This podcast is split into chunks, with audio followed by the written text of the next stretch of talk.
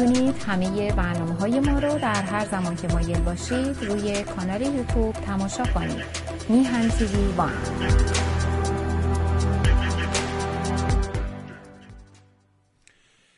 با سلامی دوباره خدمت یکا یک شما خوبان و نازنینان. سعید ببانی هستم در این روز سهشنبه سوم اردیبهشت ماه هست.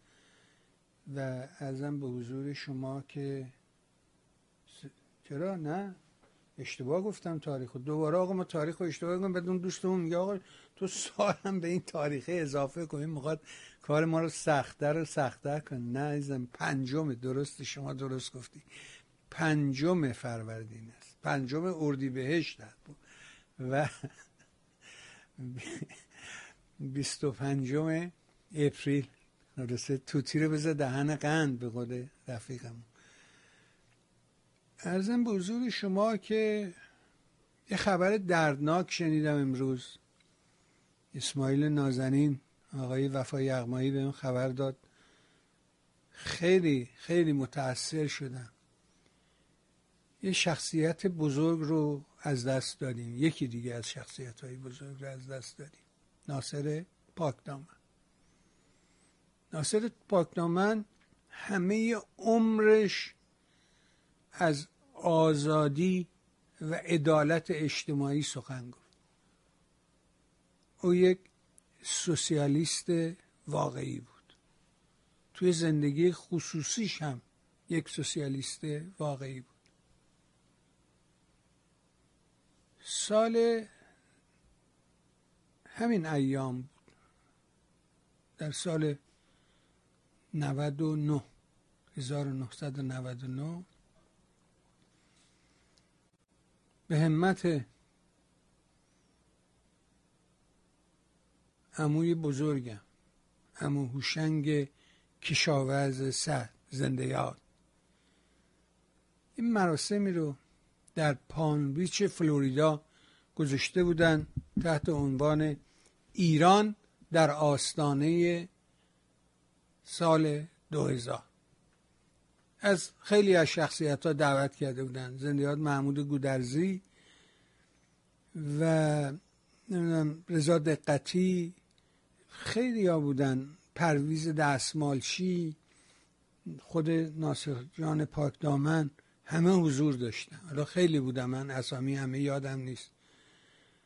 و یه سه روزی یک مراسم خوبی بود تحلیل های خوبی بود خانم آفاری حضور داشتن و خب جایی که زنده یاد همون هوشنگ کشاورز سرد باشه حتما اون مراسم به درستی انجام خواهد شد.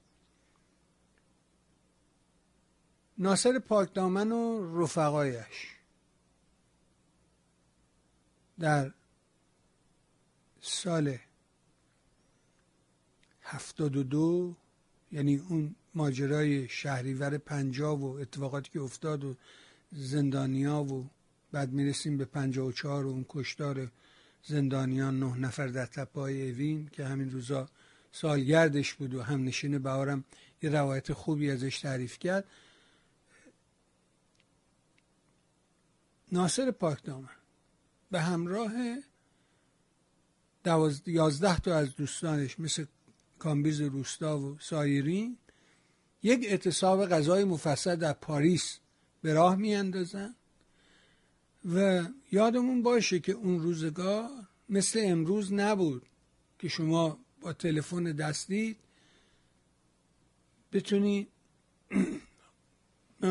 خونتون رو ببینی تماشا کنی با فامیلتون حرف بزنی با خانواده صحبت کنی.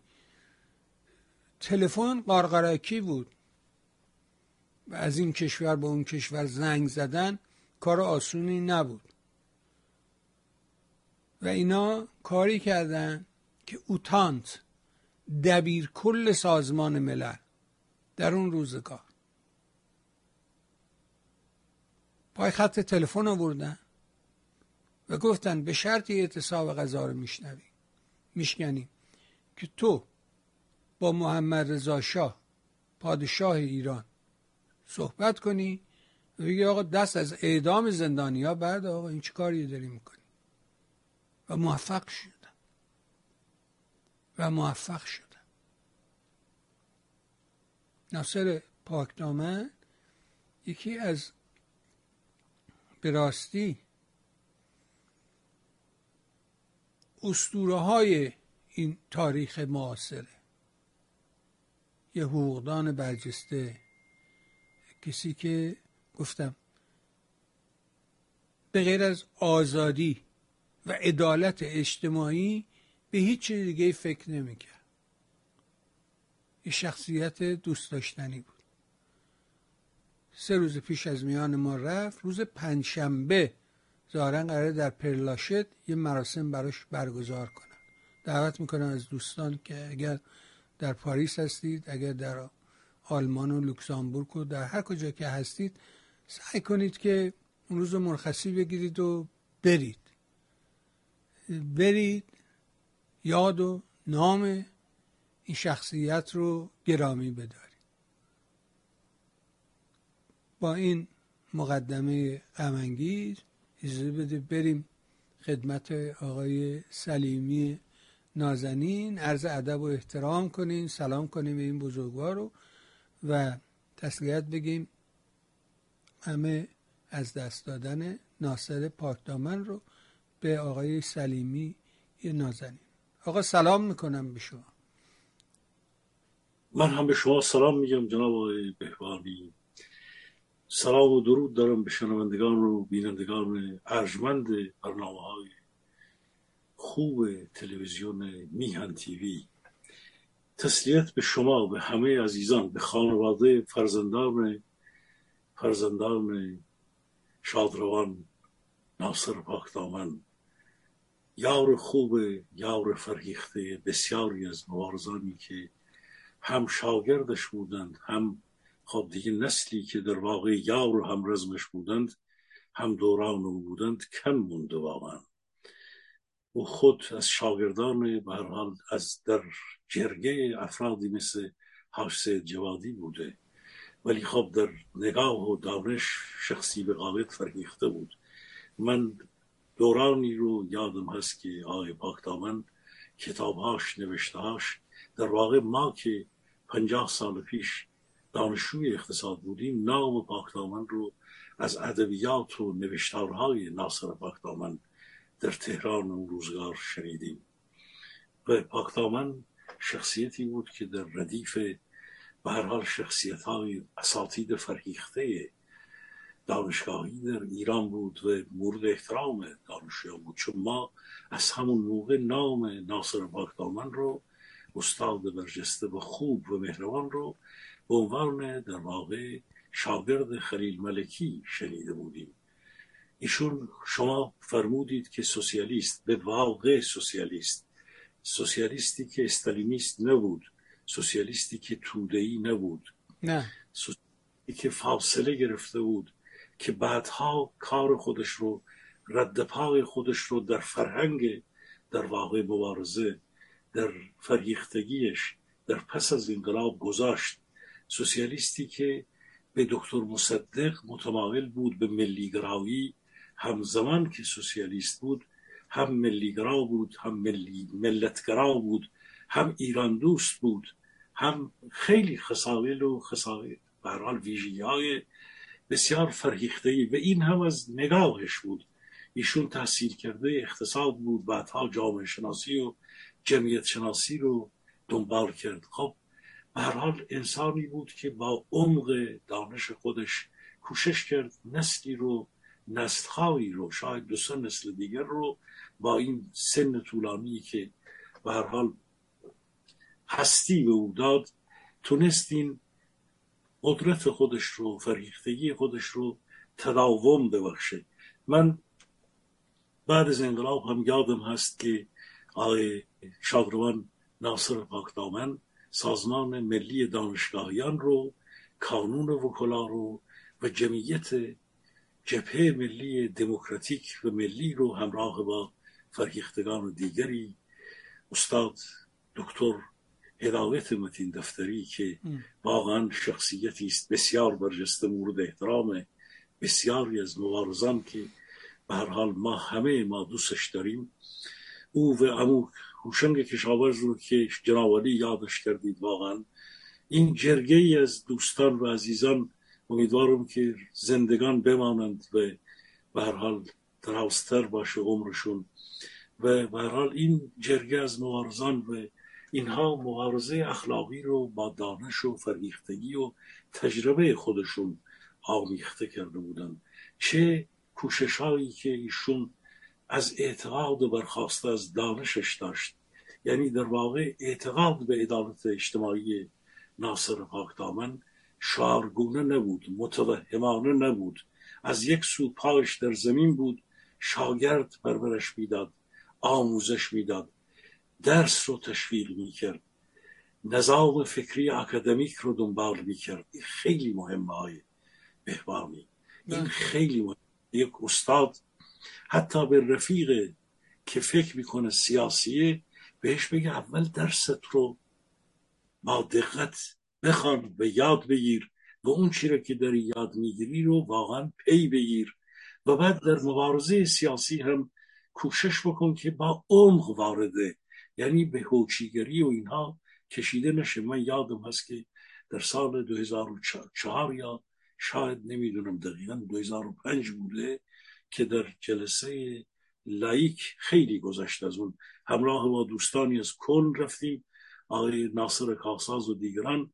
که در اونجا دیداری داشتیم با شادروان هوشنگ کشاورز صدر همین استاد شادروان ناصر پاکدامن.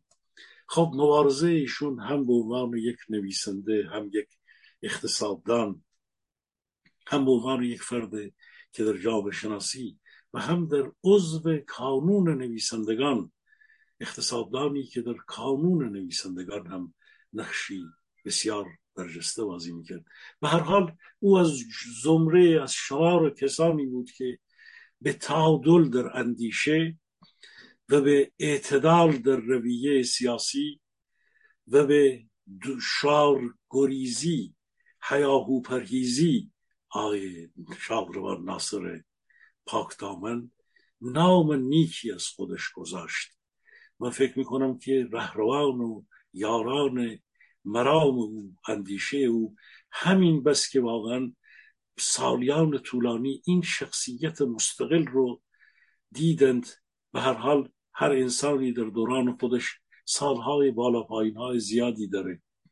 دوران سختی رو شادروان ناصر پاکتاون چهل سال تبید و دوری استادی که می‌تونست به مراتب بیشتر از این در همین سال چهل سالی که در تبید بود فلواقع می‌تونست در ایران چقدر باز هم شاگردان بیشتری را آموزش بده. حیف و ای کاش که اینجور فرهیختگان در وطن خودشون می‌تونستن بمونن و این گونه محجور در مهاجرت به این شکل به حال سالیان چهل سال اخیر رو نمیگذراندند. تا دانش و فریختگی اونها بیشتر جذب نسل جوان ایران می‌شد. یادش گرامی باشه و به هر حال او زنده است. مرام و رویه و نگاه ناصر پاکدامن در آثارش در حرکت های گوناگونی که ایشون داشت زنده میمونه جناب بهوانی عزیز. من هم به همه یارانش به جناب ولی و همه دوستداران و دوستانش این رو ابراز همدردی عمیق دارم. به امیدوارم پنجشنبه دوستان تلاش کنن و جوری می‌تونن در این مراسم شرکت کنن. یاد و نامشو همطور که عرض کردم گرامی بدارن آدم بزرگی بود جز بزرگان در حقیقت مبارزات و جنبش عدالت بود. بریم سر موضوعات. آقا خیلی آشفته است. اخباری که میاد بیرون خیلی عجیب و غریبه. از این ماجرای سودان و طلا و اینا که شروع بکنیم ایران ظاهرا جمهوری اسلامی بهشون بنزین می‌داده نفت سبک می‌داده و طلا می‌گرفته و طلا رو در ترکیه تبدیل می‌کرده به دلار. و دلار رو داخل مملکت نمی برده همونجا می برده می‌داده تحویل حرازل اوباش و ارتش بیرونیش. یعنی نیروهای حزب الله و حماس و این جک و جونورایی که آسایش رو از جهان گرفتن. اما این داستان طلا این روزا خیلی مهم شده و در حقیقت دستگاه اطلاعات و امنیت رو این موضوع خوب تمرکز کردن و می‌بینیم که در اون طرف هم یه آتشی به پا شد در سودان و جنگ سودان هم می‌دونی که بر اثر همین جنگ تلاس در حقیقت. جنگ بر سر تلاس برای اینکه در دوره اون عمر البشیر که علیش کودتا شده او فرار کرد رفت به عربستان اونجا و یه قراردادی رو با همین پوتین بستن در مورد طلای سینن هم یه گزارش مفصلی راجبش تولید کرده بود و تو سایتش گذاشته بود که خب می‌دونی که یکی از معادن بزرگ طلا در آفریقا در این کشور پهناور سودانه و روسا همه این طلاها رو برداشتن و خب الانم با وجود تحریمایی که هست و ماجرای جنگ اوکراین نیاز داره که این طلا رو بیاره و بتونه تبدیل کنه به اسلحه. بنابراین دولت مخالفت کرده و دست گذاشته روی این معادن و میگه که نه شما نمی‌تونید این کار رو بکنید. این قراردادها مربوط به دوره گذشته است و ما این قرارداد رو قبول نداریم. بنابراین روسا هم یه افسر دیگر رو یه ژنرال دیگر رو شاخ کردن و و این کشتار الان در اونجا آغاز شده. و یکی دیگه از نگرانی ها خب سودان مثل لیبی در حقیقت گذرگاه مهاجرینیه که از آفریقا به سمت اروپا میان. ایتالیا اعلام وضعیت فوقالعاده کرده سر مرزهاش و به حال یه هاب پناهندگی سودان. و این داستان طلا و اینکه میگم به خاطر اینکه همین داستان اوکراین توجه رو جلب کرده به ماجرای ونزوئلا و این معامله که جمهوری اسلامی داره در اونجا انجام میده بنزین میده نفت میده نمی‌دونم طلا می‌گیره. بفرمایید ببینیم که چیه داستان. از نگاه شما این قضیه چگونه تحلیل میشه؟ بفرمایید تا بشنویم. بله خب شما اشاره اشارات بسیار خوبی به مسئله طلا داشتید آقای بهبانی عزیز. و در در همین ماهای اخیر یا در یک سالی که گذشت هم ماجرای طلا و هم کالاهای سرمایه دیگر امروز بخصوص پس از اینکه این بحرانهای ساختاری شرایط سختری ایجاد کرده ما روی چند کالای سرمایه‌ای کالاهای سرمایه‌ای که در واقع جانشین جایگزین مسئله با پول با پول ملی که در ارتباط با این پول ملی باید اینو بررسی کرد این کالاهای سرمایه‌ای رو. حتما هم امروز یک بخش از این بحث‌های ما به درستی همون چیزی فرمایش شماست که ابعاد این طلا رو چه در سودان چه در ونزوئلا. ما بیشتر شما اشاراتی داشتید به سودان. من اون رو در قسمت ونزوئلا بحث خواهم کرد. ولی قبل با اجازه جناب قبل از اینکه من به این مسئله بپردازم به یک دو تا چیز دیگر هم که در همین رابطه است که کالاهای سرمایی یعنی بحران روی اونها ابعاد بسیار فاجعه بارتری پیدا کرد. یکی مسئله خودروهاست که بحران خودرو در ایران یک وضعیت بسیار بسیار رقتانگیزی داره. به خاطر اینکه این خودروها گرانی اینها در عرض از سال 95 که یک پراید 20 میلیون تومن بود امروز در بازارهای ایران پراید حدود 360 تا 370 میلیون تومن همون پراید قیمت داره. و عجیب اینه که پرایدی که در اون سالها تولید شده مستحکمتر از پرایدی هست که الان در تصادفات در قطعاتی که خیلی سریع استهلاک پیدا می‌کنه در های فنی و به قول خیلی از در فضای مجازی ایران در تبلیغات در روزنامه ها در تلویزیون ها از یک کالای بنجلی تولیداتی که امروزه تولید میشه تا به قدری نامستحکم هست به قدری دچار های فنی است که مردم تشخیص میدن که همون بعضا پرایت های چند سال پیش رو بخرن حتی قیمت بهتری بهش بدن تا اینکه امروز رو. این نشان دهنده اینه که بیست برابر شدن حدودا بیست برابر شدن قیمت خودرو. چه خودروهایی که الان دیگه با فرمان جدید مثل اون زمانی که واکسن کرونا رو علی خامنه ای و دیگران فتوا داده بودن دستور داده بودن امروز ممنوع کردن واردات خودرو شرایطی در بازارهای ایران ایجاد کرده که تولیدات داخلی بنجل در خودرو سازی ها بسیار بسیار به اجبار مردم همین جنس بنجل رو نامستحکم رو نامطمئن رو با قیمت های بسیار بسیار بالا تهیه بکنن. بعد خب اومدن میگن که مردم مقصرند که قیمت این دیگه واقعا یک دروغ بیشرمانه هست که کاملا ابتزال باجرا رو نشون میده. خب مردم در شرایط این کار رو می‌کنن. مردمی که هر سال پولشون چهل درصد ارزش از دست میده و این پول تبدیل به کاغذ پاره شده خب این پول رو باید ببرن یه جایی سرمایه گذاری بکنن. یکی از اون جاها همینه یعنی پول داغ که من بارها در اینجا گفتم که میزانش بسیار بسیار بالاست. به یه چیزی حدود 25 درصد رسیده. 25 درصد این 6400 تریلیون تومان الان پول نقده. و این به سرعت در حال گسترش هست. به سرعت در حال گسترشه.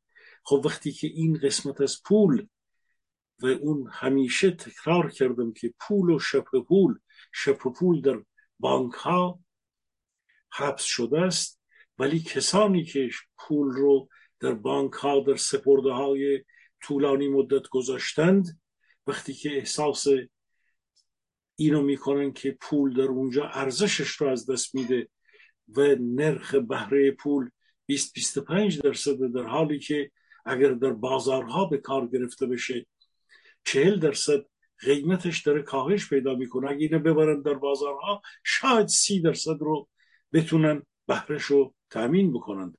شاید بتونن شاید نتونن ولی تو بانک بمونه نهایتا 20 20 خورده ای درصد اینها می‌تونن بهره بگیرن. خب در اون صورت تصمیم می‌گیرن که این پول رو یا طلا بخرن یا خونه بخرن مسکن قیمتش. به فرض میگن در فلان مدت 700 درصد اضافه شده. قیمت پنج شش سال میگن قیمت همین خودروها. 18 تا 20 برابر شده آقای بهبانی این نشون میده که این پول داغ باید جابجا جا بشه باید دست به دست بشه. من گفتم وقتی که ضریب افزایش نقدینگی به هشت رسیده یعنی شما وقتی که یک تومن یک واحد صد تومن در بانک مرکزی پایه پولی رو پول رو اضافه می‌کنه هشت برابر اون. یعنی هشتصد تومن این در گردشی که داره ضریب و افزایش هشت باعث میشه که حجم نقدینگی با این سرعت اضافه بشه. این یک امر جز عوامل اصلی علمان های, های اصلی اقتصاده و پول امروز اونقدر در دست مردم داره بیشتر پید میشه. اون بخش شب پول داره از بانک ها سپرده ها آزاد سازی صورت می‌گیره و این بحران بزرگی هست که قیمت مرغ رو که امشب بهش می‌رسیم به یک کیلو 95 هزار تومن رسونده. خودرو رو عرض کردم چند برابر کرده. طلا یک ماجرای دیگری است که بهش حتما الان می‌رسم. مسکن هست که این ابعاد سنگین مسکن رو سالانه اجاره میدن های بهوانی الان حتی سالم دو بار می‌کنند. پوزش می‌خوام. به خاطر سرماخوردگی گلو معمولا سوزش داره عوض می‌خوام. می‌دونم تکرار این یک مقدار برای شنوندگان به حال زیاد پسندیده نیست ولی چاره نیست. یک تکرار میشه دیدن عرض به حضورتون که به این ترتیب این کالاهای سرمایه های بهوانی وضعیتی ایجاد کرده که پول مدام داره جذب اینها میشه. تازه از کالاهای سرمایه به کالاهای اساسی و مایحتاج و مسائل انبار کردن مواد آزوغه و وسایل خانگی هم رسیده. یعنی شما هر چیزی رو امروز این پول حاضره که این پول این قدرت رو داره که بره بگیره بخره فقط به پول نقد نباشه. پول نقد اینقدر زیاد شده که این پول نقد باید جذب کالاهای سرمایه بشه. خب خودرو و اینا یک طرفشه که به هر حال یک مقدار مطمئنتره. بعضی از جنس ها رو نمی‌تونن این اطمینان بگیرن. اما مسئله طلا. ببینید آقای بهبانی ونزوئلا در سالهای پیش دچار بحران نفت شد. ونزوئلا کشوری است که در تاریخ ونزوئلا ما از هفتاد سال پیش می‌بینیم که طلا در اونجا جویندگان طلا در اون سالها در اونجا معادن طلا رو دنبال می‌کردن. بعد سالهایی یه مقدار این رو به هر حال محدود کردن. بعد سالهای دولت اومد جلوش گرفت. ولی در این ده سال اخیر ایران جز کشورهایی بود که چون رابطه خوبی داشت با ونزوئلا شروع کرد دنبال رگه های خود وقتی که کشور دچار بحران سیاسی شد.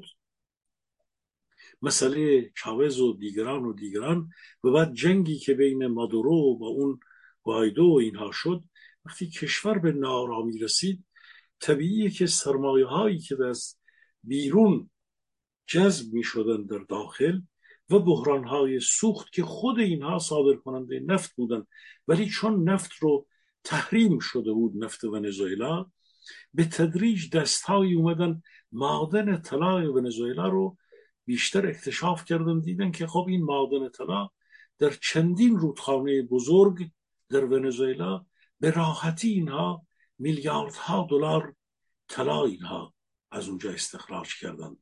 و ایران جز کشورهایی بود که این امکان رو داشت که به خاطر ارتباطاتش با اونها خیلی ها متوجه این جریانات نبودن که چرا ایران اینطور با این سوسیالیستا مسئله نفت یه طرفش بود. جنگ نفت بین ونزوئلا و آمریکا یه طرفش بود.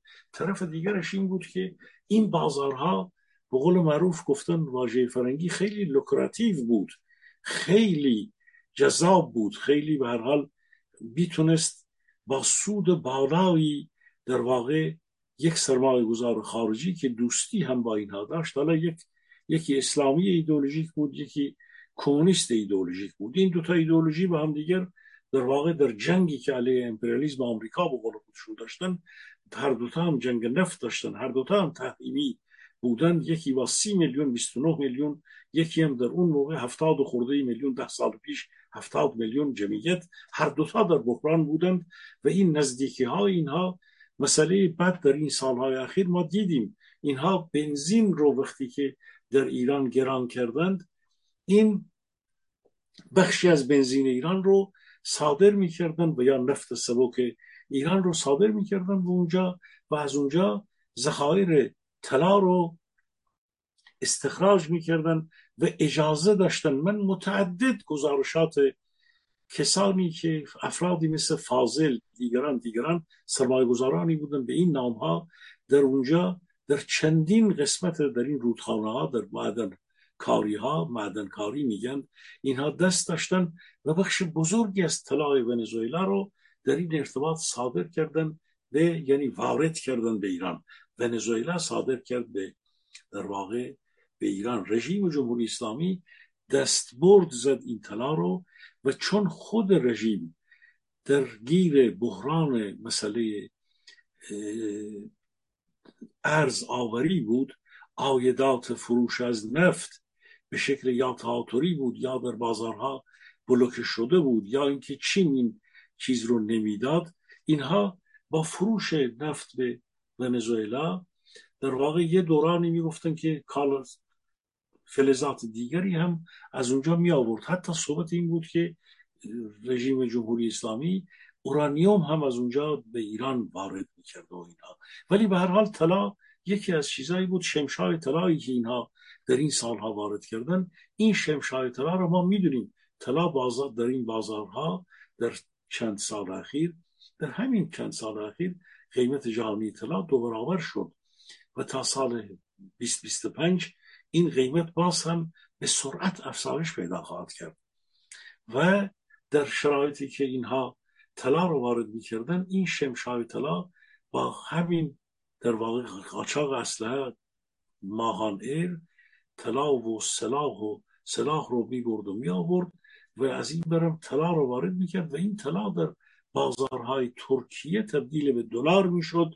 اون وقت از این طریق به داخل ایران میومد همچنان که ما بارها به فروش مواد مخدر به مسئله رمز ارزها اشاره کردیم یکی از تجارت ها همین بود که من در حتی دو سال پیش هم اشارات زیادی کردم اون زرابی که زرابی که در آمریکا بود که بعد دستگیر شد. رضا زراب که اون در اونجا بود با همون جریانات دوران بابک زنجانی اینا تقریبا هم دوره بودن. یکی توی نفت در قاچاق نفت بود یکی در قاچاق در واقع طلا بود. من اشاره بکنم ما می‌دونیم که ذخایر طلای آمریکا 6901 تن ذخایر طلا در آمریکا وجود داره. خب کشورهایی که ذخایر طلای بالا دارن در واقع نه کشورهای مثل ایران که یا حتی روسیه که وقتی که شما اشاره کردید مسئله سودان و مسئله روسیه وقتی که روسیه ذخایر طلاش به 600 تن رسید این پوتین همه جاش به خارش افتاده بود که در واقع دیگه ذخایر طلا داره دلار داره و اینا یک جنگی رو شروع می‌کنه. یعنی دچار اون عظمت طلبی هایی میشه که البته در یک جایی بعدن صحبت خواهیم کرد که این نقش طلا و عنوان پشتوانه چقدر اهمیت داره در ثبات ثبات اقتصادی. به هر حال این ماجرا در ایران ولی اینها این پول رو این پول های فروش طلا رو که به این ترتیب شاید چند میلیارد در سالیان اخیر وارد کردند اینها رو به درد این زدن که تحریم رو دور بزنند. یعنی اون چی که اینها انجام دادند اون چی که شمشا رو تبدیل به سکه می‌کردن و سکه رو فروختن پیش فروش می‌کردن اعلام می‌کردن 300 هزار مثلا طلای سکه ضرب زده شده چی شده چی شده؟ بخشش به خاطر این بود که این موجودی طلا رو آقای بهبانی اینها استفاده می‌کردن و بعد به حال این رو در دور زدن تحریم همواره به کار گرفتن. ماجرای طلا ماجرای بسیار مهمی ما در بخشی از نقاط کشور در آذربایجان در سیستان و در بعضی از نقاط کشور معادن طلا داریم که من خاطرم است من پارسال به ذخایر طلای سرهان و جای دیگر آذربایجان مناطقی از اونجا و در مناطق سیستان اشاره کردم. به هر حال این بحث رو ما همچنان در آینده به خاطر اهمیتی که داره طلا یکی از کالاهای بسیار مهم سرمایه است در واقع بنیاد ما می‌دونیم ارز و طلا اصلی ترین کالاهایی هستند که وسایلی هستند که این وسایل در واقع می‌تونه بحرانهای ارزی و بحرانهای موجودیت نقدینگی کشور رو اگر به درستی اینها از طریق بانک مرکزی طلا و ارز خوب بتونه مدیریت بشه ریسک ها رو در کشور جلویش می‌گیره و ما امکانات زیادی داشتیم در سالهای اخیر که ارز ناشی از نفت رو و امکاناتی که برای ما فراهم شده بود ولی رژیم جنایتکار تمام اینها رو این حیف میل کرد و حتی می‌دونیم که وقتی که برآورد میشه به فرض با مثلا صد میلیارد دلار چه کارهای بزرگی میشه کرد وقتی که ما پیشرفت های کشورهای منطقه رو امارات رو جاهای دیگر رو می‌بینیم. وقتی بعد صحبت میشه که ما در عرض مثلا به فرض ده سال دوازده سال بیش از هزار میلیارد دلار پول ایران پول فروش از نفت ایران این گونه نابود شد در دست جنایتکارانی که ایران رو ویران کردن آدم تازه می‌بینه که چه بلایی به سر جامعه ما اومده. این قسمت رو اجازه بدید ما بسنده کنیم تا برسیم به قسمت های دیگر جناب بهوانی عزیز.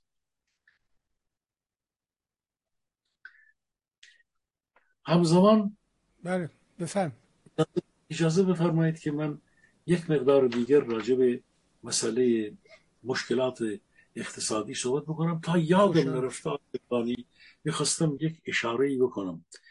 یک زلزله شناس هلندی که زلزله بزرگ ترکیه رو پیشگویی کرده بود من مجبورم چون در سایت های ایران هم این مسئله اومده پیشگویی کرده که متاسفانه متاسفانه در روز نهم و دهم اردیبهشت ماه زلزله به شدت هفت ریشتر در ایران صورت خواهد گرفت. اگر این حرف حتی در خیلی از کشورها می‌دونیم این چون حرفهایی از یک سو می‌تونه پانیک بزرگ ایجاد کنه از یک سو دیگر ایران و مرکز فاجعه مسئول از الان تا دو سه شب دیگر امروز پنجم اردیبهشته. اگر این خبر به گونه حتی پنج درصد دو درصد هم حتی درست باشه ولی پشت گوش انداخته بشه و مرکز مدیریت فاجعه کاتاستروفه نتونه در این زمینه مسائل کارهای لازم رو صورت بده به خاطر اینکه اگر بتونن پیشگویی بکنند اون یکی دو روز رو در مناطقی که شدت زلزله در اونجا زمین لرزه در اونجا شدیدتره اقدامات بسیاری رو میشه برای ساعات معینی انجام داد.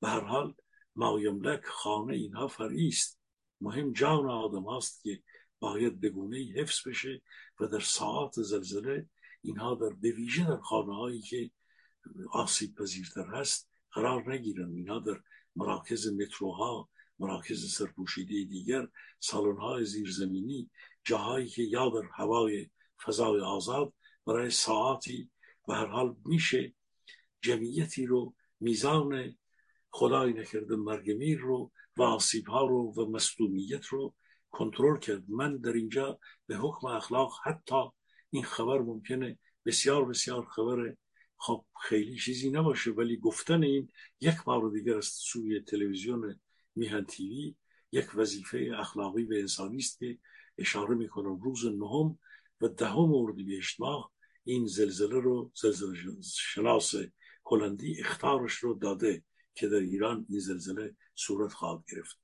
خب این رو هم می‌خواستم تاکیدا مسئله مهمی بود جناب بهوانی که گفته باشم عرض به حضورتون که ما می‌دونیم بحث زیادی این روزا بود ادامه بحث های استیزاه بزرا استیزاه وزیر صنعت یعنی همون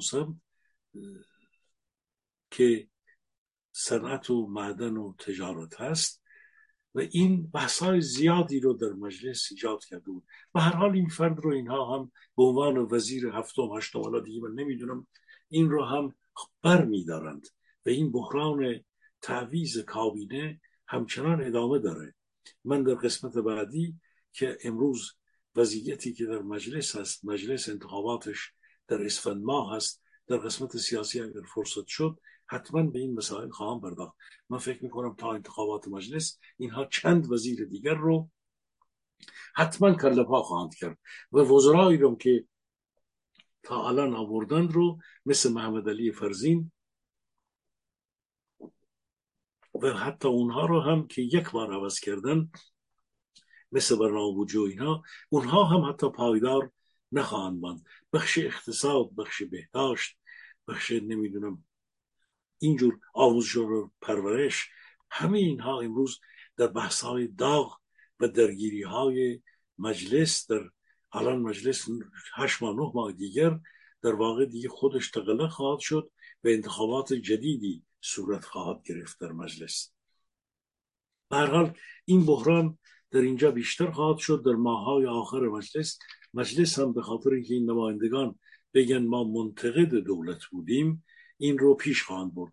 اشاره دیگری که دارم جلسه بحرانی بود که علی خامنه ای سید علی زحاک با جوانان بسیجی داشت که یادآور فضای مجازی این رو مطرح کردن که چارشسکو در سالهای آخرش چطور از سوی مردم مورد تهاجم قرار می گرفت بهوانی اون فیلم رو قطعا جناوالی دیدید در ویدیویی که جوانان بسیجی نشستند و در پایان صحبت سدلی اینها بلند میشن و اعتراض می‌کنن و صدای اعتراض اونها هی شنیده میشه که بعد این میگه من برای همه شما همه شما رو دوست دارم برای همه شما دعا می‌کنم و و و ولی جلسه در استرا و در هایهوی تمام میشه در واقع قطع میشه جلسه. برحال این نشان میده که کسانی که فکر می‌کردن که اون گزارشات سپاه پاسداران به اون گونه حالا مثلا اون ابعادش گذافگویی بوده یا واقعی نبوده یا ریزش و نارضایتی در درون این حکومت هنوز شرایط مثل سیدلی همون چهره غدار دو سال پیش سه سال پیشه باید این ویدیو رو مورد توجه دقیق قرار بدن. این ویدیو نشون دهنده اینه که این آقا این قدرت پوشانی پاشیده است های بهوانی و مردم جوانای بسیجی حتی چون جوانای که جوانای عادی نبودن که تعدادی دانشجو باشن اینا رو برده باشن اونجا. اونها جز خودشون جز نظر کرده های اینها بودن به حال. و این نشون میده واقعا که شرایط این فرد در چه وضعیت بسیار بسیار متزلزلی هست. و این تزلزل پاشیدگی ریزش نیروها در همه سطوح دیده میشه. جنگ فرسایشی که باید اینها در ماهای آینده با ابعاد گسترده تر اون روبرو بشن. از سوی دیگر اجازه بدید که من چون مسئله در واقع ابعاد همینجا مسئله نارضایتی هاست ما می‌دونیم که سنت مرغ در ایران پاشیده شده. این سنت مرغ به یه جایی رسیده بود که می‌تونست در کشورهای خاورمیانه واقعا قدرت رقابت پیدا کرده بود. واحدهای پرورش و به هر حال نگهداری مرغ تولید تخم مرغ در ایران در سالهایی خوب گسترش پیدا کرده بود و این رو در این همین چند سال به خاطر تحریم ها به خاطر ارز ترجیحی که در دو هفته بعد یک سال از برداشتن ارز ترجیحی میگذره. از زمانی که ارز ترجیحی رو برداشتن چاره نداشتن چون یک یارانه بزرگی برای اون صرف می‌شد که یارانش در اون موقع به چیزی حدود 300 هزار میلیارد تومان می‌رسید که قول داده بودن اون رو تبدیل بکنن به یارانه نقدی و به این ترتیب اون ارز ترجیحی رو که بردن بالا نهادهای دابی و بعدا حتی تاثیر خودش رو در کیفیت نان هم گذاشته که امروز میگه نان ایران رو واقعا در خیلی جاها نمیشه خورد یا احتکار آرد و غلات و اینها وجود داره. اما وقتی که ارز ترجیحی رو اینها پارسال در همین اردیبهشت ماه حذف کردند به طبع اون کالاهای اساسی مدام دچار بحران جدیدی شدن یعنی تورم انتظارات تورمی و دوباره تورم سنگینتر تورمی که طبق گزارش های رسمی چهل خورده درصد بود ولی طبق گزارش های واقعی به حدود هفتاد درصد و در بعضی از کالاها حتی به بالای 160 درصد که در من که من در عرایزم در هفته پیش اشاره کردم که روغن و برنج و کالاهای دامی و اینها چطور با چه ارقامی در واقع با نرخهای بزرگی افزایش رو نشون می‌دادن. نرخ نقطه به نقطه در واقع تورم در جاها حدود هفتاد درصد بود. به جای 48 درصدی که اینها مطرح می‌کنن. بنابراین در به طبع این افزایش و گرانی های سنگین و اقداماتی که اینها کردند با اقتصاد تعذیری و دستوری و قیمت گذاری ها و فشار و چی و چی بسیاری از تولید کنندگان نابود شدند. در صنعت مرغ که این مشکلات تولیدی ایجاد شد فراموش نکنیم. سالی بود که سیدلی تولید رو شعار داد کاهش تورم رو در حالی که ما صنعت مرغ رو اینها نابود کردن و الان باید قیمت مرغ 95 هزار تومانی تخم مرغی که بالای 110 101 شونه 110 120 130 هزار تومن. شما در نظر بگیرید آقای مهربانی یک یک دلار پنجاه و یک هزار تومن هست.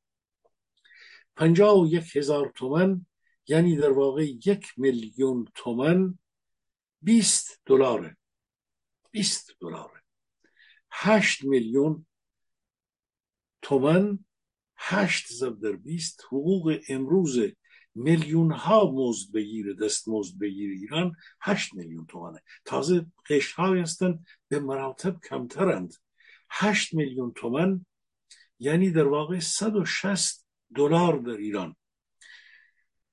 حقوق افسران میانی سپاه پاسداران که موقعیت بالاتری دارند 400 دلار آیه و در حالی که زندگی با نرمهای کشورهای منطقه که در منطقه البته خیلی ثروتمندترن و کشورهای فقیر سطح پایینتر اروپا را اگه شما ببینید کالاها با کالاهای پنجا یک دلار یک دلار پنجا یک هزار تومن خرید و فروش میشه.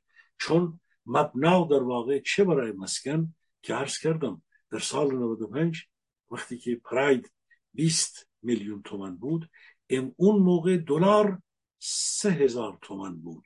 الان دلار پنجاه و یک هزار تومنه. یعنی حدودا 18 برابر شده دلار قیمت دلار. درست قیمت مسکن و قیمت خودرو به همین ترتیب عرض کردم 20 میلیون تومن بود الان 361 میلیون تومن شده. یعنی درست قیمت دلار در بازارهای ایران به همون ترتیب در کالاهای سرمایه‌ای تاثیر خودش رو گذاشته. ولی این همه حرف نیست. با توجه به حذف ارز ترجیحی دلار در واقع زندگی های مردم رو که کالاهای اساسی با یارانه بود رو اونها رو هم زیر گرفته. به این گونه زیر گرفته که قیمت بسیاری از کالاهای وارداتی مایحتاج اساسی هم داره تبعیت می‌کنه از دلار سیاه نه دلار کنترلی بازارهای متشکل ارزی که اعلام می‌کنن به فرض چهل یک هزار تومن هر دلار. نه دلار نیمایی که دلار بازرگانان ایران هست بلکه دلار آزاد در الان در بازار حرف خودش رو می‌ذاره به این ترتیب حاصلش چه خواهد شد؟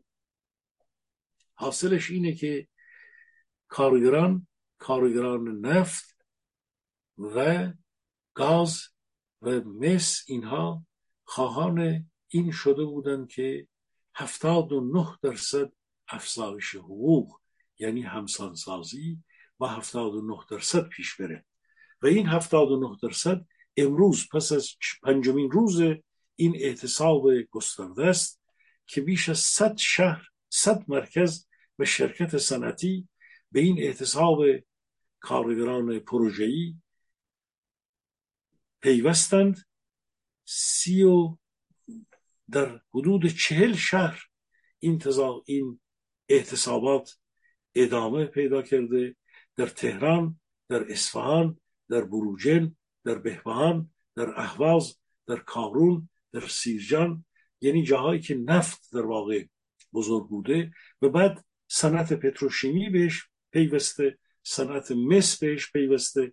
ارز کردم در بیش از چهل شهر و یک و سیزده استان ایران این حرکت ادامه داره. اعتصاباتی که شاید به زودی صدها هزار نفر رو در بر بگیره. امروز پنجمین روز اون اعلامیه ای بود که اعتصاب رو اعلام کرد. یعنی در اول در قسمت سیاسی به این خواهم پرداخت. عملیات هدایت و رهبری جنبش همچنان در دست نیروها و قوای محرکه داخل کشوره در بیرون غیلغال در استکان های بهبانی زیاد به این نمایشات و همایشها و منشورها و بازیها و سفرها و درگیریها و اخبار و دروغین و جنگ شخصیت ها و برگزاری کنفرانس های متعدد و خیلی مردم عزیز مخاطبان عزیز تلویزیون میهن تیوی عرایزی رو که میشنوید خواهش می‌کنیم که این جنگ در واقع هفتاد و دو فرقه و اینها رو ولش کنید. بخشی از اینا فقط شست. اون چه که بعد از درون ایران میاد زن زندگی آزادی که بعد صدها هزار نفر رو دوباره در خارج به خودش جذب خواهد کرد. اون مهمه. دوباره این جنبش عظیمی که داره شروع میشه. من اجازه بدید که به حاشیه نزنم. هنوز بپردازم به اصل مطلب که این ماجراست. گزارش دیگری بود که در چهل و دو میلیون دلار مواد مخدر رو آمریکا در آبهای جنوب ایران در اونجا گرفت و در سال سالی که گذشت 150 میلیون دلار قاچاق مواد مخدر در آبهای خلیج فارس در آبهای جنوب ایران در اونجا مورد به هر حال کشف و شناسایی و اونها مصادره یعنی در واقع در دست نیروهای امنیتی منطقه قرار گرفت های بهبانی خب به حضورتون که گزارش خود رو مسکن رو که دادم بعد نکته دیگر باز هم در بعضی از استانهای ایران الان دیگه آرد و نان و دام و مواد تیور و دامی داره به شکل قحطی در اومده و اینها رو به گونه دارن به اصطلاح فروش زیرزمینی می‌کنن آقای بهبانی و دستهایی در احتکار این کالاها کارهای بسیار بسیار خطرناکی رو شروع کردن که اینها نشان دهنده اینه که ما با یک قحطی رو به رو خواهیم شد در ماهای آینده. یعنی رکودی که در واقع تورمی که با رکود یعنی نابودی بسیاری از واحدها روبرو شده از این سو هم احتکار در کنار اون و انتظارات تورمی بسیار بالا و بانک هایی که یکی بعد از دیگری دارن ورشکستگی اعلام می‌کنن. وضعیت اقتصاد به هر حال همچنان ما به سمت یک ابر تورم تورم افسار گسیخته ما در درون اون هستیم. ولی این هنوز باز نوک این قله یخ هست. ما به سرعت داریم میریم به سمت موجودیتی که این کل این کشتی اقتصاد ایران واقعا یک تصادم بزرگی خواهد کرد. و این تصادم احتکارهایی رو که در که می‌دونیم که بورس ایران در دست هم ستاد اجرایی فرمان امامه اینها در یک جایی با یک های بزرگی رو برو خواهند شد.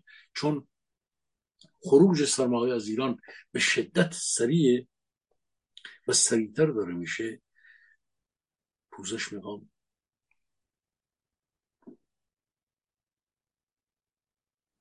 نه هیچ نیازی نیست. اتفاقا الان دیدم که فروزان نوشته هستش که جناب سلیمی آب خوردن شما اصلا چیز آزاردهنده ای نیست لزومی هم به عذرخواهی نیست. خسته نباشی و سپاس. به دوستان علاقمندان شما اصلا نگران نیستن خیلی هم کار خوبی می‌کنی. ادامه بدین. منم کاش که مثل شما می‌تونستم هی مرتب آب بخورم. بفر واقعا من سوزش گلو دارم آقای بهوانی. نه خیلی خوبه. آب اصلا بهترینه. آره.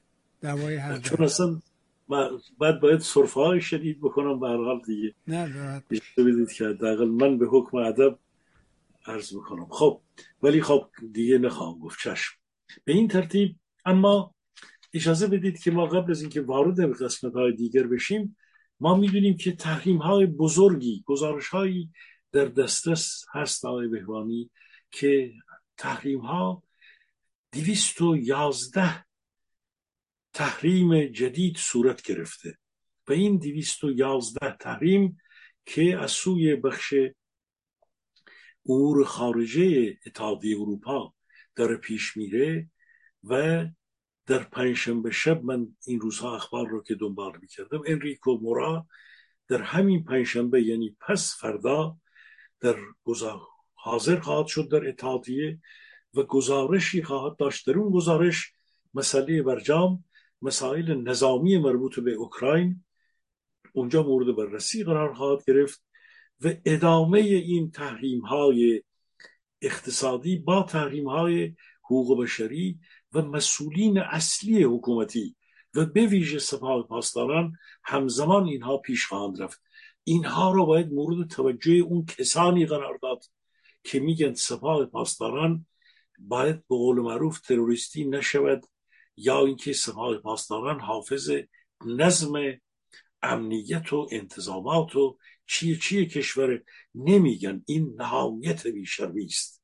نمیگن که این سپاه در این اقتصاد سپاهی که قرار بود امنیت و نظام کشور مسئله نظامی و امنیتی و غیر باشه به اصطلاح میگند این در واقع فونکسیون اصلیش اینه که 65 درصد از اقتصاد ایران رو در دست بگیره و مردم رو به فقر و فاقه سیاه و به قحطی و به این روزگار سیاه کشونده که میلیون ها کودک ما از سوی تغذیه شبیه آفریقا شبیه بیافرا افغانستان و وضعیتی دردناکتر از گودالها و بلوچ.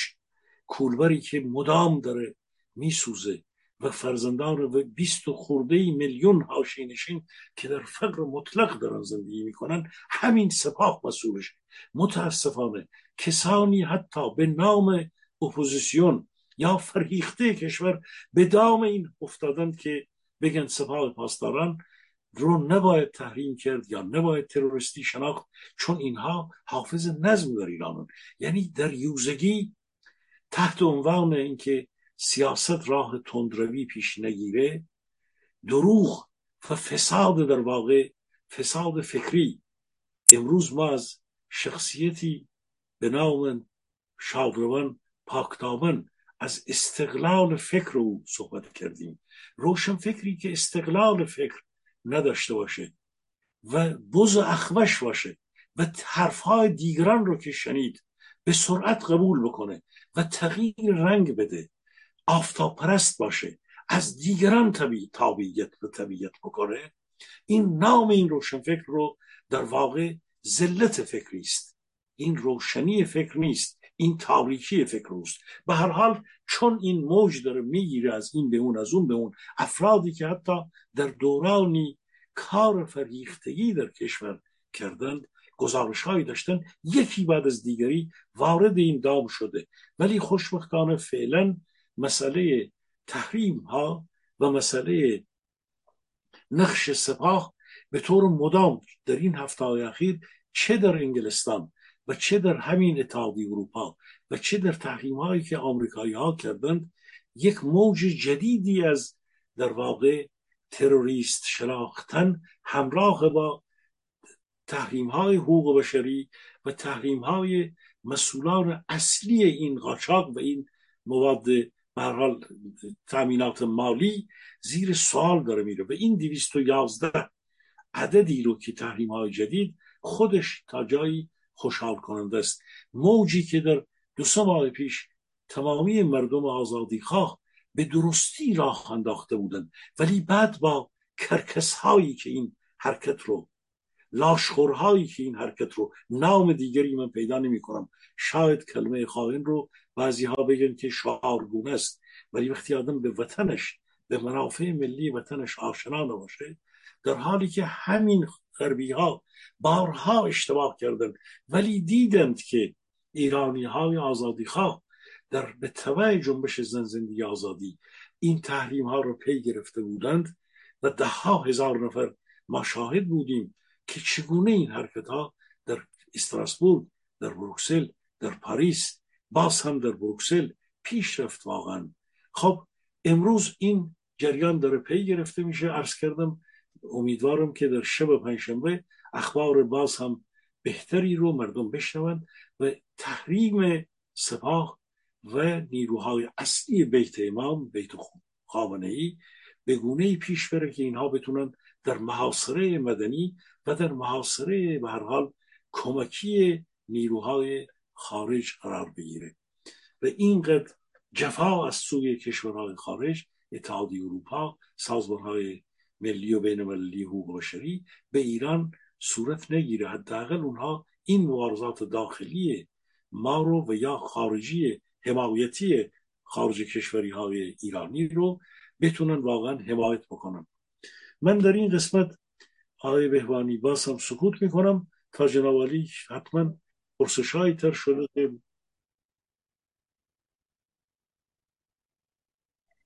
بله بهار الان اجازه می‌خوام از شما بریم سراغ این ماجرای اعتراضات و اعتصاباتی که در حقیقت از دوم آغاز شده و کارگرها در حقیقت در جنوب دست از کار کشیدن. یازده اردیبهشت اول ماه می معمولا روز کارگر هست. در همه جهان این روز رو روز کارگر مینامند. جمهوری اسلامی سوگشته روز معلم به مناسبت در حقیقت کشته شدن مرتضای متحری تئوریسینشون. و اینکه هی القا می‌کنن که اعتراضات و جنبش در ایران فروکش کرده. در حالی که در عرصه عمل می‌بینیم که چنین اتفاقی نیفتاده. می‌پرسم از شما علت این همه فشار بر اینکه هی که در ایران خبری نیست در چی می‌بینی؟ خوشحال میشم نظرتون رو بله. ببینید آقای بهبان این میلیارد هایی که دزدیده شده و انباشت شده و بخشن خارج شده و در کشورهایی که اینها خودشون رو ساختند.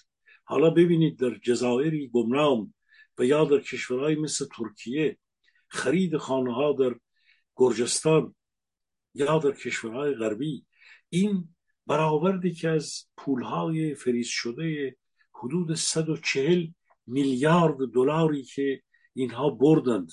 سران این حکومت اون 250 هزار میلیونری که بخشن توی اونها میلیاردر هم وجود داره.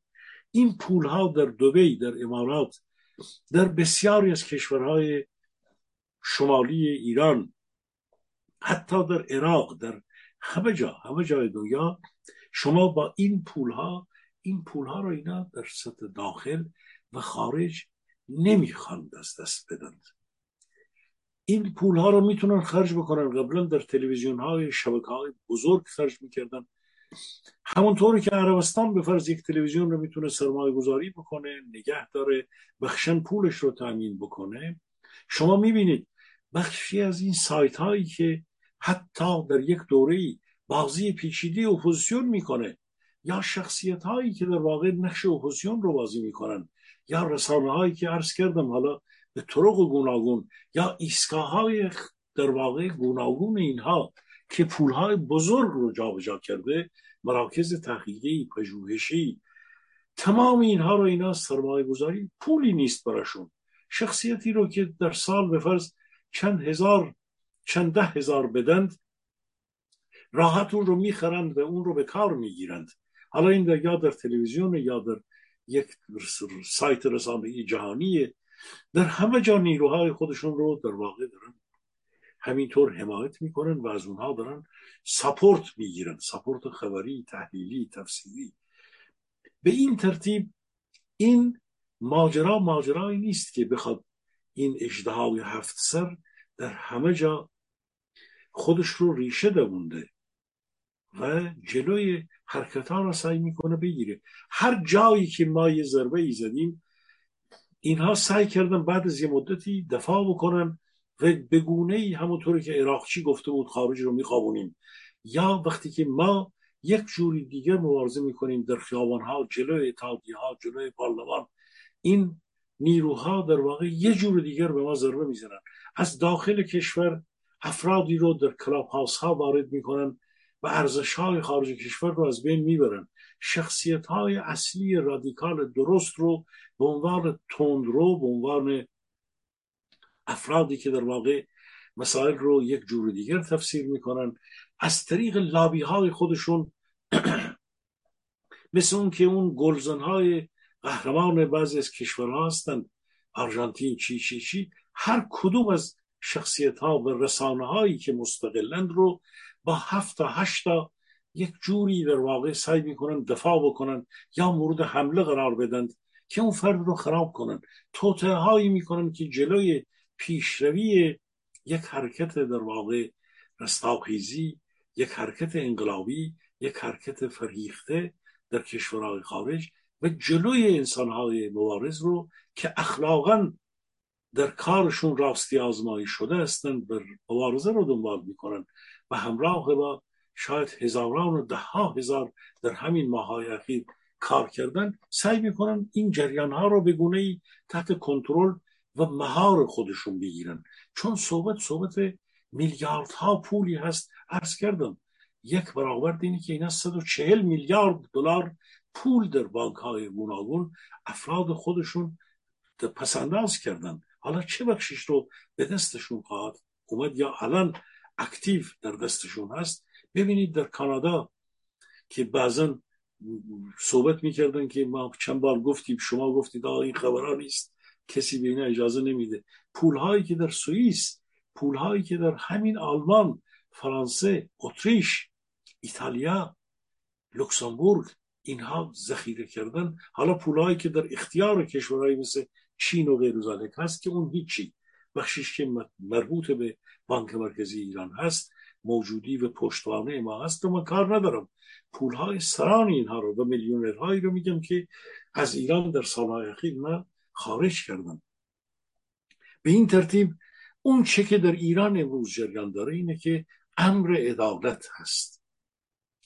عدالت به این معنا که وقتی اینها میگن امروز حقوق خط مرز, مرز یک خانواده چهار نفره باید 25 میلیون تومن باشه. 25 میلیون تومن رو اگر شما 25 ضرب در 20 دلار بکنید میشه همون 500 دلار. 500 دلار در ایران چون خرشها به دلاری هست بارها شعار دادن که هزینه ها دلاری دستمزد ها تومنیه یعنی هشت میلیون تومن ده میلیون تومن خب از اینجاست که اون خواسته های نیروهای که ما اونها رو در نگاه سیاسی نیروهای محرکه این تبعیض در واقع تبعیض های بزرگ که اینا اعمال داشتن روا داشتن این جفای بزرگی که به ملت کردند این تبعیض ها یک حرکت عظیم در واقع آگاهانه مدنی رو به دنبال داره. این دیگه جنبش زن زندگی آزادی چند میلیون جوان نیست که اونها هم در واقع به اثر این فشارهایی که سالیان طولانی به زن به جوان ایران به دختران جوان به ویژه به زنان و دختران جوان اعمال شده بود. خب اون یک حرکتی بود از اعماق تاریخ چهل چهار ساله اعتراض که یک حرکت تمدنی فرهنگی و اجتماعی بود. در مقابل یک چیزی که اینها میگن تمدن شیعی که بارها صحبت کردیم. امروز ولی اون حرکت تبدیل به حرکت میلیون ها انسانی داره میشه که مسئله دستمزد مسئله همین عرض کردم بازنشستگان بسیاری از شهرها پیوستند. بازنشستگان مخابرات در دهها شهر امروز دارن حرکت می‌کنن. بخش بزرگی از بازنشستگان نظامیان لشکریان در این حرکت در این جریان بزرگ هستند. از اون شش ممیز چهار میلیون مستمری بگیرن بخش بزرگی حتی چهار پنج میلیون تومن هم در ماه به اینها نمی‌رسه آقای بهبانی یعنی زندگی به غایت رقت انگیز شده. چیزی تو دست مردم نیست. و این اسیدهای خالی معده های میلیون ها انسان رو علی خامنه‌ای قدرت نداره. هر چقدر این مشتاهانین سرکوب اینها آخه با چی می‌خوان سرکوب بکنن؟ آدم و گرسنه رو چطور سپاهی؟ خود سپاهی خود بسیجی توی جزو این گرسنگان هست که امکاناتشون رو از دست دادن. با کی می‌خواد چی رو می‌خواد سرکوب بکنند اینها؟ به این ترتیبه که اینها به یکی به نهایت چند صد هزار نفر می‌تونن چهل درصد بودجه دفاعی رو که بردن بالا شما ببینید به قداربندان حزب اللهی و نمی‌دونم مناطق فلسطین و غیر ذالک اینا می‌تونن همچنان دارن پول اونا رو به اونا میدن. در ماه رمضان پول ها و حقوق های به هر حال قلدرای خودشون البته اونا مواد مخدر میفروشن کارهای دیگر خلاف می‌کنن. جایی که اینا برای اسرائیل باید شاخشونو بکشن اونا این وظایف رو دارن اونا وظایفی دارن که اینها ولی آخوند به کسی پول نمیده. به هر حال ولی این پولا رو دارن خرج می‌کنن. در سال 20 در سال 2022 میزان فروش نفت البته با تخفیف هایی که بسیار بسیار بالا بود در یک گزارش هایی حدود 49 درصد افزایش پیدا کرده بود. به خاطر اینکه سالی بود بحرانی جنگ اوکراین بعد مسئله نفت و عایدات نفتی افزایش بالایی پیدا کرده بود. نفت به بالای 100 دلار رسیده بود. امروز که خب نفت اومده کاهش پیدا کرده درآمدهای اینا بیشتر کاهش پیدا می‌کنه. و از اینجاست که ما می‌بینیم امواج اعتصابی هر روز داره بیشتر و بیشتر میشه. این امواج رو اون گونه که جناب گفتید اصلا به این معنا نیست که این امواج کاهش پیدا کرده و یا در ماهای آینده اضافه نخواهد شد. اما از شکل جنگ خیابانی و اعتراض های خیابانی جوانانی که در محلات بودن فعلا وارد یک حرکت نوع دیگر شده. یک جنگ فرسایشی در واحدهای کار و اینش هم درسته.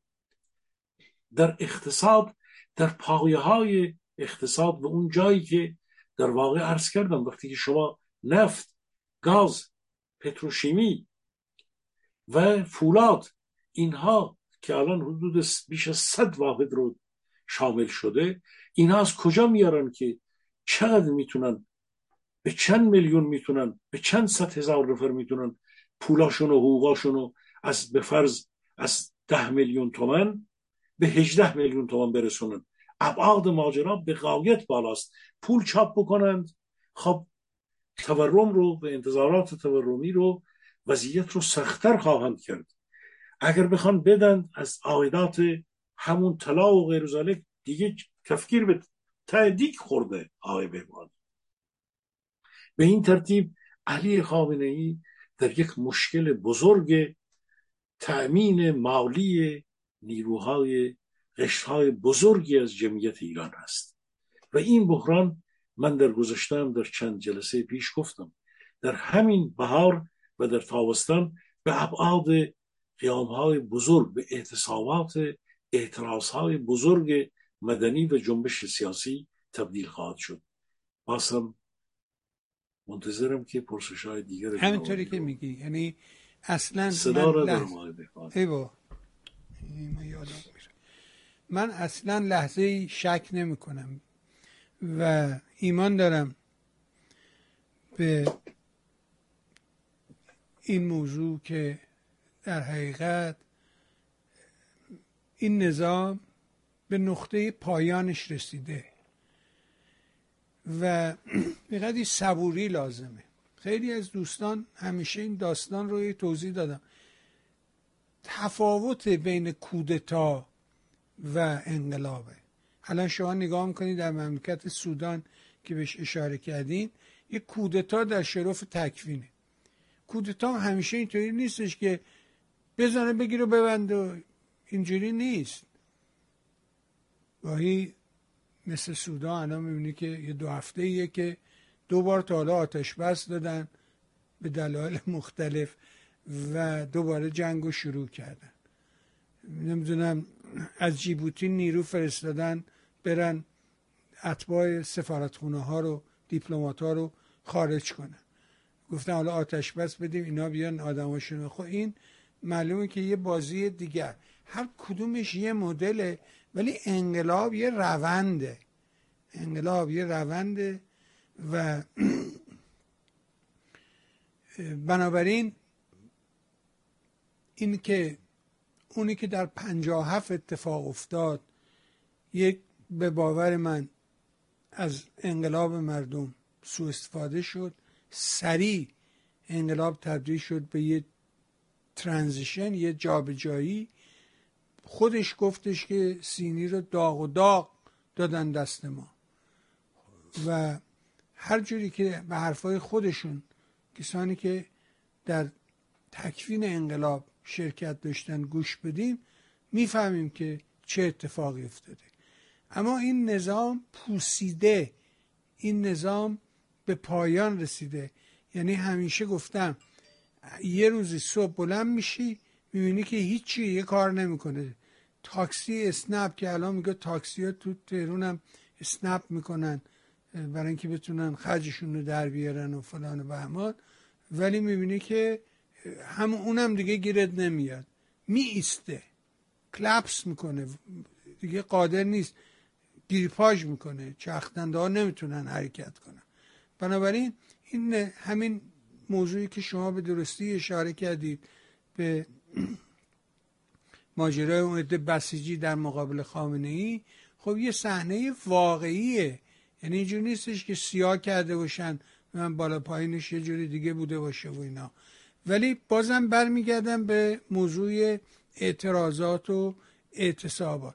یه موضوع دیگه هم که باز دوباره این ای ما شنیدیم شما الان بهش اشاره فرمودید این داستان پولیس که در خارج کشور هست و دیدیم که دیروز دوباره یه بخشایی رو تحریم کردن.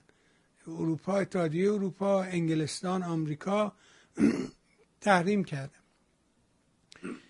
و باز می‌بینیم یه عده پریدن وسط مثل آقای آخوندی که آقا من کردم. آقا شما ایش کاری آقا شما کاری رو انجام نمی‌تونی بدی. شما این نماینده در پیتی همون پارلمان سوئد هستی. هیچ بیشتر از اون نیست. خودتون رو جلو نندازین.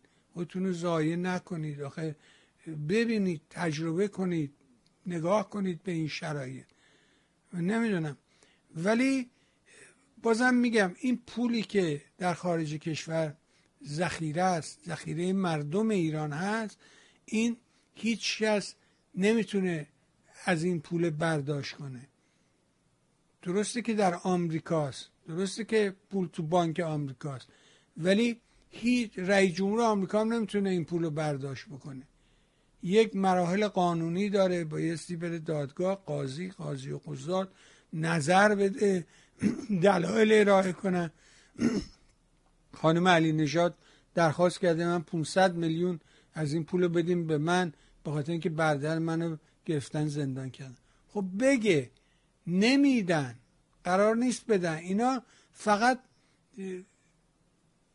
اسم مطرح شدن من قصه خودم بود که در همون سال 84 وقتی که دور اول احمدی نژاد که اینا یه بامبول اینجا در آوردند و به یه در تو همین جاها کتک زدن.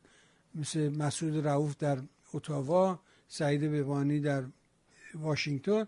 خب کارمون به پلیس و دادگاه و اینا کشید.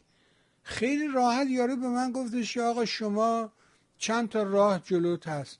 یکی اینکه یعنی یک گروه دفتر حقوقی بزرگ برادر گرینسپن که اون موقع وزیر خزانهداری آمریکا بود ایشون قرار شد که وکالت منو به عهده بگیره که اون نپذیرفت. در حقیقت گفت من میترسم می‌خوام بازنشست بشم اینا نمی‌خوام از دفتر کارم رفتم بیرون.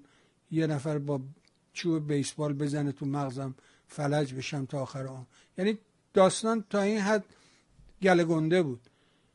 و یک دفتر حقوقی دیگه رو معرفی کرد و ما رفتیم اونجا. طرف گفتش که شما می‌تونید دولت ایران رو بری شکایت کنی درخواست قرامت کنی. گفتم خب بعد چی میشه؟ گفت هیچی. فقط معروف میشی تو روزنامه اسمتو میزن گفتم راه دیگه. گفت سفارت رو بری شکایت کنی. گفتم خب بعد؟ گفت هیچی. هیچ تو روزنامه محلی اسمتو می نویسن معروف میشی.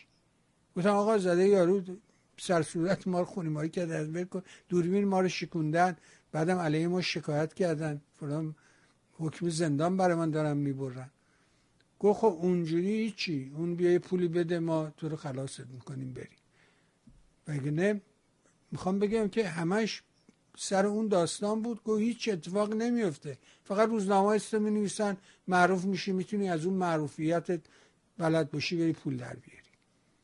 این قصه پول و اینا همش تو این داستان میچرخه. بنابراین گول این حرفا نمی‌دونم که پول می‌گیرن و می‌برن و میارن و اینا نخورید اما داستان آزار جنسی سیستماتیک کودکان که دیدم سایت بی بی سی هم بهش اشاره کرده می‌خوام اساسا ببینم نگاه شما رو به این مقوله چیست. بفرمایید تا بشنوید بله. خب ببینید آقای بهوانی فقر و نداری و بدبختی عوامل ما بارها در این مورد صحبت کردیم. می‌تونه مشکلات بسیار زیادی رو در خانواده در مسائل اجتماعی شما ببینید گزارش خودشون اعلام کردن که ما به هفت میلیون نفر در ایران مراکزی که در ایران هستند مشاوره دادن در مورد خودکشی. آخر کشوری که شما ببینید هشتاد میلیون جمعیته چه مسائلی درش وجود داره که اینا به هفت میلیون نفر مشاوره دادن که به فرض خودکشی در این مورد اونطور اینطوره بعد دیگه ببینید واقعا شرماوره و عرق شرمی هست که از فروش دخترکان ما در کشورهای گوناگون منطقه در کشورهای آسیا و در جاهای دیگر بر صحبت میشه. این دختران زیباروی ایرانی رو دخترکان و جوانان ما رو در اینجا اونجا اینها رو خرید فروش کردن. رژیمی که به نام اسلام به نام دین این گونه در واقع ساختارهای فرهنگی رو خانواده رو اجتماعی رو نابود کرده و بعد یک چنین ماجرایی هست. مسئله فقط این نیست که در درون زندان ها به تعدادی از معترضان اینها تجاوز کردن که ثبت شده و باید اینها جواب این تجاوز در واقع این جنایت حقوق بشری رو بدند.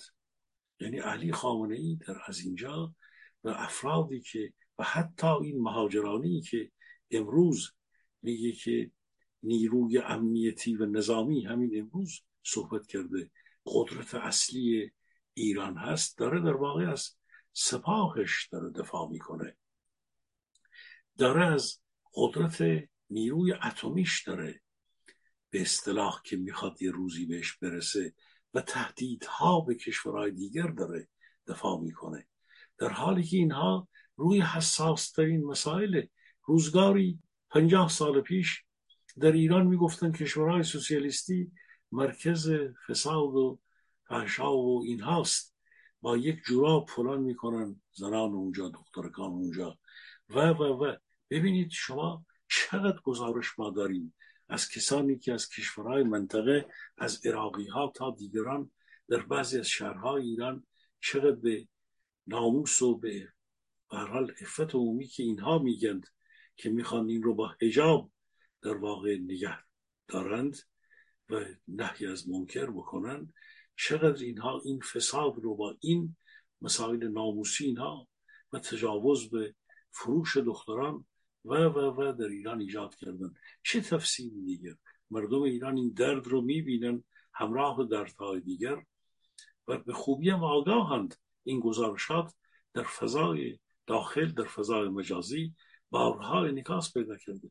شما ببینید همین این تجاوز دیگه چی چیزی از این؟ یک بچه ای رو شاید چند روزه رو نشون دادن همین روزها که یخ زده بود از سرما خب اون خانواده ای که اون مادری که اون بچه رو نه ماه در شکم خودش داره وقتی اونو میزاد بعد اینو می‌بره جایی می‌ذاره به امیدی که یکی شاید پیدا بکنه. و اون بچه یخ می‌زنه بف... میمیره. این هم یک تجاوز به حقوق یک کودک به کودکان. یه جور یه جا تجاوز جنسی است یه جا تجاوز به حق حیات. بسیاری از اینها به این ترتیب دارن در واقع این مرگمیرهای این گونه. بعد یک نوع مرگمیرهایی که نبود داروست. ما در وضعیت بسیار بسیار اصفناکی هستیم. بیماری هایی که در کشورهای بسیار بسیار عقب مانده شرایطی ایجاد کرده بود امروز یعنی در ماهای آینده ما در زمستون یه جوره و در تابستان در هوای گرم یه جور دیگره. کشوری که درش دارو نیست درمان امکان پذیر نیست در تای بزرگی و بیماری های زیادی رواج پیدا خواهد کرد. از همه طرف ما آسیب پذیر شدیم. فقط باید آرزو کرد که هر چه زودتر حیات این رژیم ننگین ایران ویرانگر پایان پیدا بکنه. اجازه بدید من به یک قسمت دیگر از بحثایی که مسائل سیاسی هستم اشاره بکنم اگر به حال وقتی هنوز داشته باشیم. خب ببینید آقای بهبانی مسائل مربوط به داخل ایران رو ما گفتیم. امیدهای بزرگ و اینکه پای نیروهای مبارز واقعی. این امید من همونطوری که شما اشاره کردید من هم جز اون نیرو افرادی هستم که بسیار امیدوارم که در ایران ناگزیر ایرانیان این رژیم رو پایین می‌کشند. ناگزیر پایین می‌کشند و در جامعه ما به قول شما اون شتابی که در دور قبل سبب شد که انحرافات بزرگی اومد و بعد کسانی اومدن حالا عده میگن دزدیدن. در واقع این ندزدیده بودن اینا مال اینها بود در دور قبل. گرفته بودند از اون آغاز گرفته بودند. اما اون چه که در امروز ما می‌بینیم قوای محرکه جامعه ما چه اونهایی که در خیابانها بودند در واحدهای کار بودند در زندانها امروز بسیارانی هستند. آگاهی عمومی به عمق رفته بسیار بسیار بالاست. ولی خب ببینید انحراف ها و آسیب هایی هم وجود داره که این آسیب ها رو باید هشدار داد. باید بدون اینکه آدم بخواد به اصطلاح نگران باشه یا در درون آدم خودش خودش رو سانسور بکنه این کار غلطی است. وظیفه یک تحلیلگر سیاسی یا یک فردی که ادعای در واقع نگاه روشنگرانه داره اینه که اون چی رو که هشدار هست بگه. به هر حال من به نوبه خودم سعی کردم در دور قبلم بگم بازی قانون اساسی ها بازی برنامه های سیاسی نوشتن بازی هایی که منشور نوشتن اعتراف هایی که وعده های بزرگ می‌داد. در یک جشن نمی‌دونم فلان می‌خواستن چنین بکنن چنان بکنن. یا در عرض مدت کوتاهی می‌خواستن ای با هم دیگه بشینن یک چیزی رو شغل قمر بکنن. یا کسانی حالا اشاره کردید به یک فردی که یک نماینده مجلس دو سه بارم هزاران نفر ازش حمایت کردند. ولی اون ممکنه واقعا به این تصور رسیدی که این منم که این کار کردم. آقا آقا برحال این آدم دیگه باید یک کمی دیگه حجب حیای معرفت در واقع این باید بدونن این جامعه ایران جامعه است برای خودش ریشه های فرهنگی بزرگی داره. در همین وضعیت وانفسا آدم باید یاد بگیره از دیگران باید گوشو باز بکنه. این جامعه جامعه ای که ناصر پاک ها در درون خودش پرورش داد. نه ده ها هزاران نفر رو. به امروز هم داره دارن کار می‌کنن. این انسان هایی که اومدن ده ها هزار نفر در خیابان ها و اینها اومدن در زمستون و در سرما و در اینها در از وضعیت خودشون گذاشتن کارشون رو ول کردن در وضعیت سختی اومدن حمایت کردند. اینها همشون آگاهند. آقای آخوندی عزیز فکر نکنید. اینا خیلی هاشون بیشتر از جنابالی سواد دارن دانش دارن. قدرت بلاغت و سخنوری دارن قدرت ترویج دارن اینها بودند اومدند. یا یک کسی که به هر حال سلبریتی یا یک موقعیتی در یک شرایطی براش فراهم شد باید بدونن که در این جامعه در واقع آگاهان و جامعه رشد یافته جنبش داخل کشور که یک فرهنگ مبارزاتی رو با خودش داره باید در اون کنتکست در اون فضای در واقع مدرن زندگی بکنن. اصولا در یک جامعه ای که مشکلات جامعه ما رو داره بخشی از مسائل این آقای بهوانی که افرادی اتفاقا در یک شرایطی اگر فرصتی پیدا بکنن به جای اینکه این ماجرا رو از گوارش فکری خودشون بگذرونند دنبال اینن که در یک کاریر سیاسی بکنن. حالا این کاریر سیاسی چه به دردشون می‌خوره؟ اون یه بحث دیگره. ادهی از توش یک بزنس حال دنبال می‌کنن. ادهی به وضعیت حکم شرایط زندگیشون می‌خوان موقعیت ویژه‌ای حال برای خودشون. یا نامی رو که چه نامی؟ یک مبارز چه نامی می‌تونه داشته باشه؟ امروز خودتو نشون بده فردا وقتی نتونی کار واقعی بکنی خب کسی وقعی نمی‌ذاره به کار شما. فردا وقتی دست به جیبت نبری دو تا سفر نکنی دو تا حرکت نکنی از دیگران به هر حال نگهداری نکنی در تظاهراتی شرکت نکنی حرکت معین حمایتی از جنبش نکنی. خب بشینی توی اتاقای دربسته به فرض با هم دیگر شور و مشورت بکنید خب به چی چیزی شما کمک کردید؟ فقط ادعا کردید که رهبری جنبش رو دارید. خب چه کسی امروز در این جامعه های پیشرفته اصلا قبول می‌کنه یکی از نکاتی که آزار می‌داد در دور قبل اون مسئله بود که با اون سرعت می‌خواست یک اعتلاف سلیبریتی ها رو پیش ببرن. اشکال نداشت اون اعتلاف ولی اینکه ادعای رهبری جنبش آزادی خواهی و دموکراسی خواهی و دادخواهی ایران رو داشتن خب این ادعا بزرگ بود. ولی به فرض شخص حامد اسماعیلیون که من بارها اتفاقا از حامد واقعا نام بردم و دفاع کردم. آقای حامد اسماعیلیون یک انسان حال رنج دیده است داغ دیده و سوخت در اون ماجرا. و این انسان خب خیلی از زندگی ها همین حادثه هاست.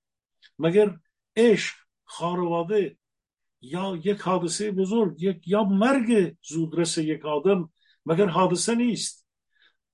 ادهی میان میگن آقا اگر نمی‌دونم یکی داشت تفسیر می‌کرد می‌گفت اگر همسر و بچت نمرده بود. امروز تو در جز رهبری اینجا نبودی. آقا یک حادثه وقتی که همسر و بچه آدم از دست بره؟ آخه این حادثه حادثه کوچکی نیست. خب این انسان بعد از اون یک تغییر بزرگی در زندگیش صورت گرفت و این انسان اومد در یک جایگاهی از رنج خودش مگر اون حادثه که یکی یکی رو دوست پیدا می‌کنه بعد یه بچه به دنیا میاد؟ بگه این حادثه نیست؟ بگه تمام زندگیش رو تغییر میده؟ خب اینم به این ترتیب به فضای سیاست کشیده شد و بعد خدمت کرد حامد.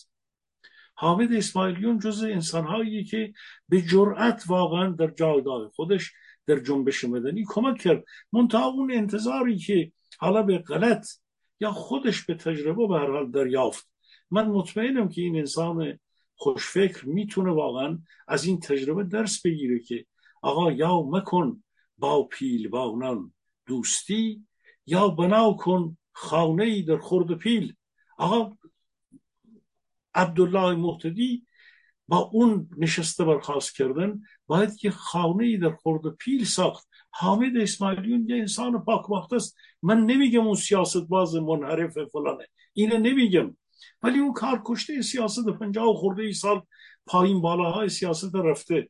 یه جای خودش حفظ می‌کنه یه جای خودش خراب می‌کنه یه جای همسرش به جای خودش حرف می‌زنه. یه جا با کردا و مصطفی هجری دوستش کنار میاد یه جا عقب میشینه یه جا جلو میره یه جا...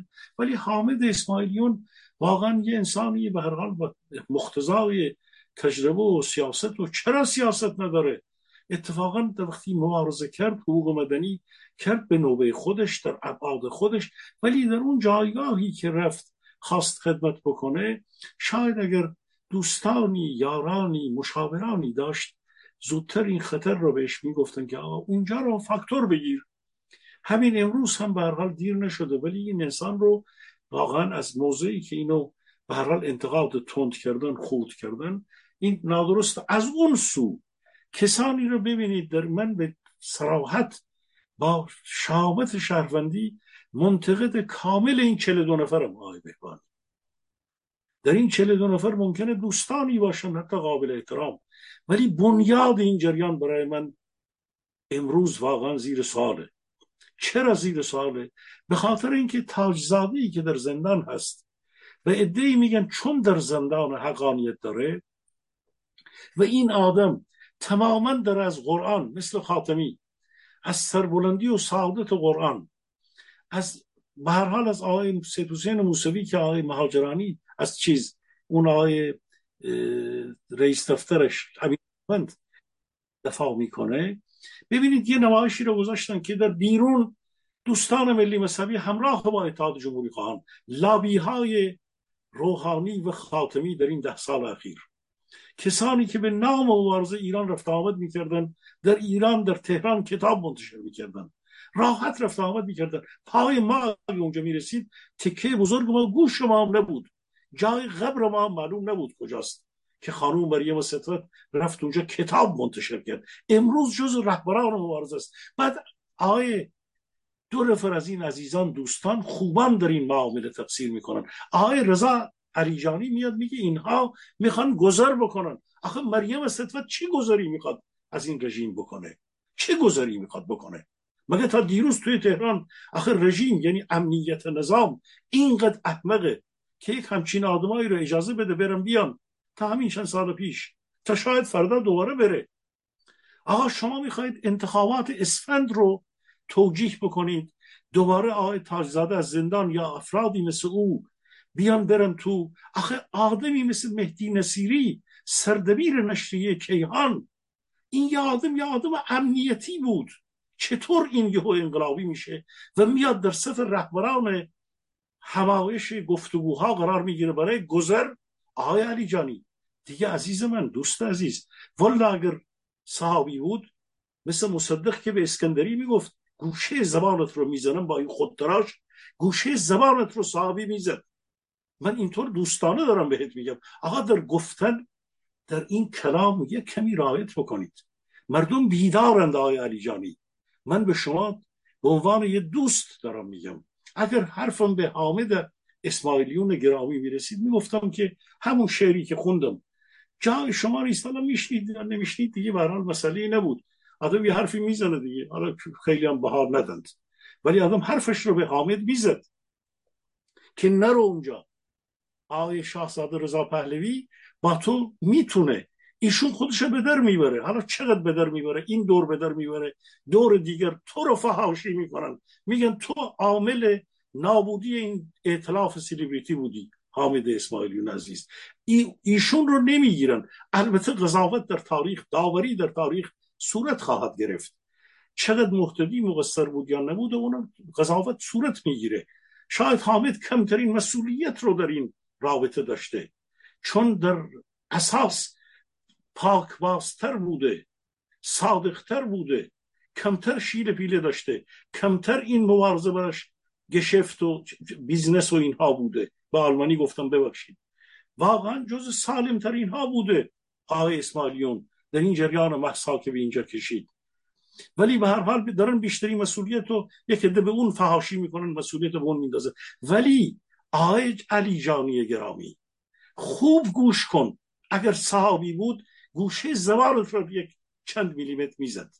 آقا تو اجازه نداری بگی مهدی نصیری ها که جز این چهل دو نفرند و دیگران و دیگران می‌خوان بیان گذر بکنن از نظام. آخه اونا چطور می‌خوان از نظام؟ تاجزاده چطور می‌خواد گذر بکنه؟ آقای علی جانی آخه دیگه آقا تفسیرم یه حدی داره. بگو من اینا فعلا به این رسیدم.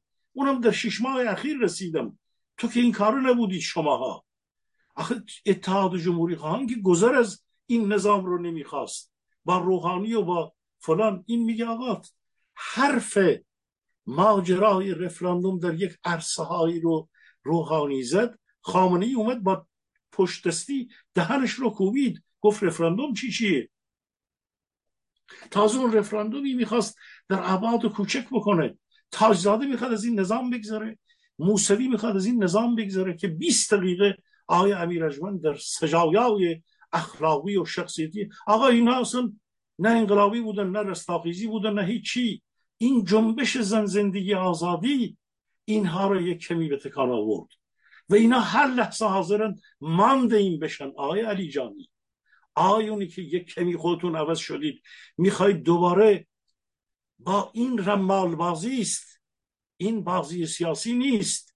شما می‌تونستید چهل نفر پنجاه نفر صد نفر بشینید ولی اینکه بیایید به خاک تو چشم مردم بریزید. بگید که این اجتماع یک مشروط هایی داریم به نام آقای خانساری. خب آقای خانساری خودش امروز من نمی‌دونم واقعا. مگه آقای خانساری و آقای جهانشاهی و سردارمتی دولت در طبیعت رو ساخته بودن؟ مگه رژیم اینا رو نساخته بود مگه؟ آخه چه فرقی؟ آقای قانساری اومد بگه که سردارمتی فریبش داد. میگن یک مشروط خواه نمی‌دونم با تجربه. تفسیر فقط آقای علی جانی رو گوش می‌کنید زمین رو به زمان میبافه. دار و دور رو به هم میبافه که بیاد بگه یه مشروط خواه و یه نمی‌دونم فلان و یه خانوم شجاعی و اسما رو یه جوری می‌بره. از هر کدوم یک جمله می‌گیره. آقا از این قوطی های آخه چی بگم؟ واقعا دیگه جلوتر نمی‌خوام برم. از این قوطی ها چیزایی رو نکشید که با واقعا جلوی مرغ پخته بذارید اون بخنده. این چه که شما تفسیر کردید. می‌تونستید انتقاد بکنید بگید ما منتقد این رژیمیم. و بعدش هم این انتقاد شما پایه انتقاد شما انقلابی بود که اومد جلو. تعدادی از شما تا حدودی جذب کردید. تعدادی از شما را به خاطر همون طوری که به احمدی نژاد الان اجازه صحبت نمیده شما را می‌گیرن زندانی می‌کنن. خوبه. همه شما باید تغییر بکنید. ولی یک مسئله را فراموش نکنید. شما رهبران جنبش ضد تبعیض تبعیض ستیز زنان ایران. جنبش حق و عدالت نیستید. یک فرد اتحاد جمهوری خواه لابیه دستکش سفید پنبهی مشت آهنین علی خامنه است سالها بوده. این توده ای مسلک ها سالها بودن. از فر مهدی فتاپور شروع میشه تا فرخ نگهدار تا مهاجرانی تا دیگرانی که توی بی بی سی بودند. به ما نگید که ما داریم در واقع تندروی می‌کنیم. ما واقعیت رو داریم به مردم میگیم. بشینید سرجاتون انتقاد بکنید حرف بزنید. ولی ادعای رهبری نکنید. رهبری مال همون انسانهای زحمتکشی هنوز بوی مردار این انقلاب بلند نشده. که کرکسهایی بیان بوی خون مرده بشنون هنوز نیست. هنوز این کالبد زنده است. خوبم می‌تونه پرواز می‌کنه تیز پرواز می‌کنه. آیون. احتیاجم به آقای مهداد خانساری که یک پایش مشروط خواه یک پایش در دولت در طبیعت با جهانشاهی بود با سردارمتی بود. ایشون رهبر نیستن. آقا در کشورهای غربی یکی اگه یه اشتباه بکنه آقای مهبانی باید بیاد اعلام بکنه. بعد باید بیاد استعفا بکنه. ما نمی‌خوایم شما استعفا بکنید. همه شما عزیزید احتیاج داریم. ولی شما رهبر نیستید. خاک در چشم مردم نپاشید. ما حقمونه. بگیم شما دارید این کار رو می‌کنید ای از چل دو نفرتون می‌خوان فردا توته دارن میشینن که برن در مجلس اسفند ماه شرکت بکنن. این خط این نشان خواهید دید. ای از شما دنبال اینید. ممکنه واقعا بعضی از شما صادقانه فکر می‌کنید در رو به در بزنیم در رو به تخته بزنیم یه کارایی بکنیم. چهل نفر رو یکی یه مقاله گرفتید. خوبه. این کارا بازی های تشکیلاتی چهل و پنج سال پیش تودهی هایی هست که برای بچه های چپ و تودهی هایی هست که در محصر حزب توده بزرگ شدن. آقای علی جانی ماها اینا را دیدیم. چهل دو نفر یکی را از اونجا یکی را از اینجا یکی را از اینجا. بیاری بشسبونی اینها را انگار اینکه آقا نه سازمانی بود اینجا نه جرگه ای هست نه جریانی اصیل و اخلاقمند مبارزه هیچ کدوم نیستید شما. اگر در جریان محسا مشکلات به قول خودشون تخم لق اتنیک و نمی‌دونم ملیت ها و غیر بنده گیلکم. نه تهرانیم نه هیچی. یک گیلکم. تهرانی ایرانی گیلک ایرانی کرد ایرانی. اگر ای رفتن نشستن اینجاشونو بستن لباس فلان پوشیدن عالی دشتاشه بپوشن شلوار و بلوچی بپوشن. ادعا کردن که ما اتنیکیم. این تخم لق اتنیک رو معلوم نیست آخر چیه ما دموکراسی رو نفهمیدیم. نشستن اونجا یک جور توتر چیدند که بشینند که خب اونا خب ایران اجازه نداد اونا. یک طرفش محسا بود یک طرفش انجمن فلان بود. بعدم اعلام کردن در این چهل و چهار سال اخیر یک چنین اشتباهی بود بعد خودشون متوجه شدن که این حرفا بلوفهای بزرگ بود. خب ول کردند امروز یک توطعه دیگر به نام موسوی داره چیده میشه.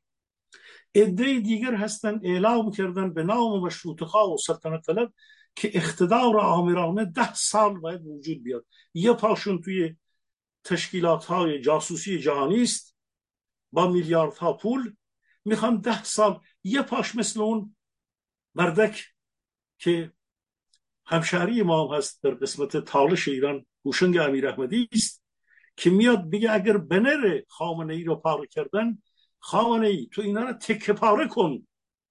تکه پاره کن. اعلام کرده هوشنگ امیر احمدی. براش در جایی نوشتم که همین یک جمله باعث میشه که تو رو محاکمه بکنند همین یک جمله. مگر هایدگر چیکار کرده بود با فاشیستا که بعد انزوا گزیده بود و بعد مردم آلمان توف کردن به صورتش؟ فیلسوف به اون بزرگی رو. این که هیچی نیست. خب یک عده اونطوری. یعنی ای میان میگن آقا سپاه پاسداران رو باید حفظش کرد نگهش داشت.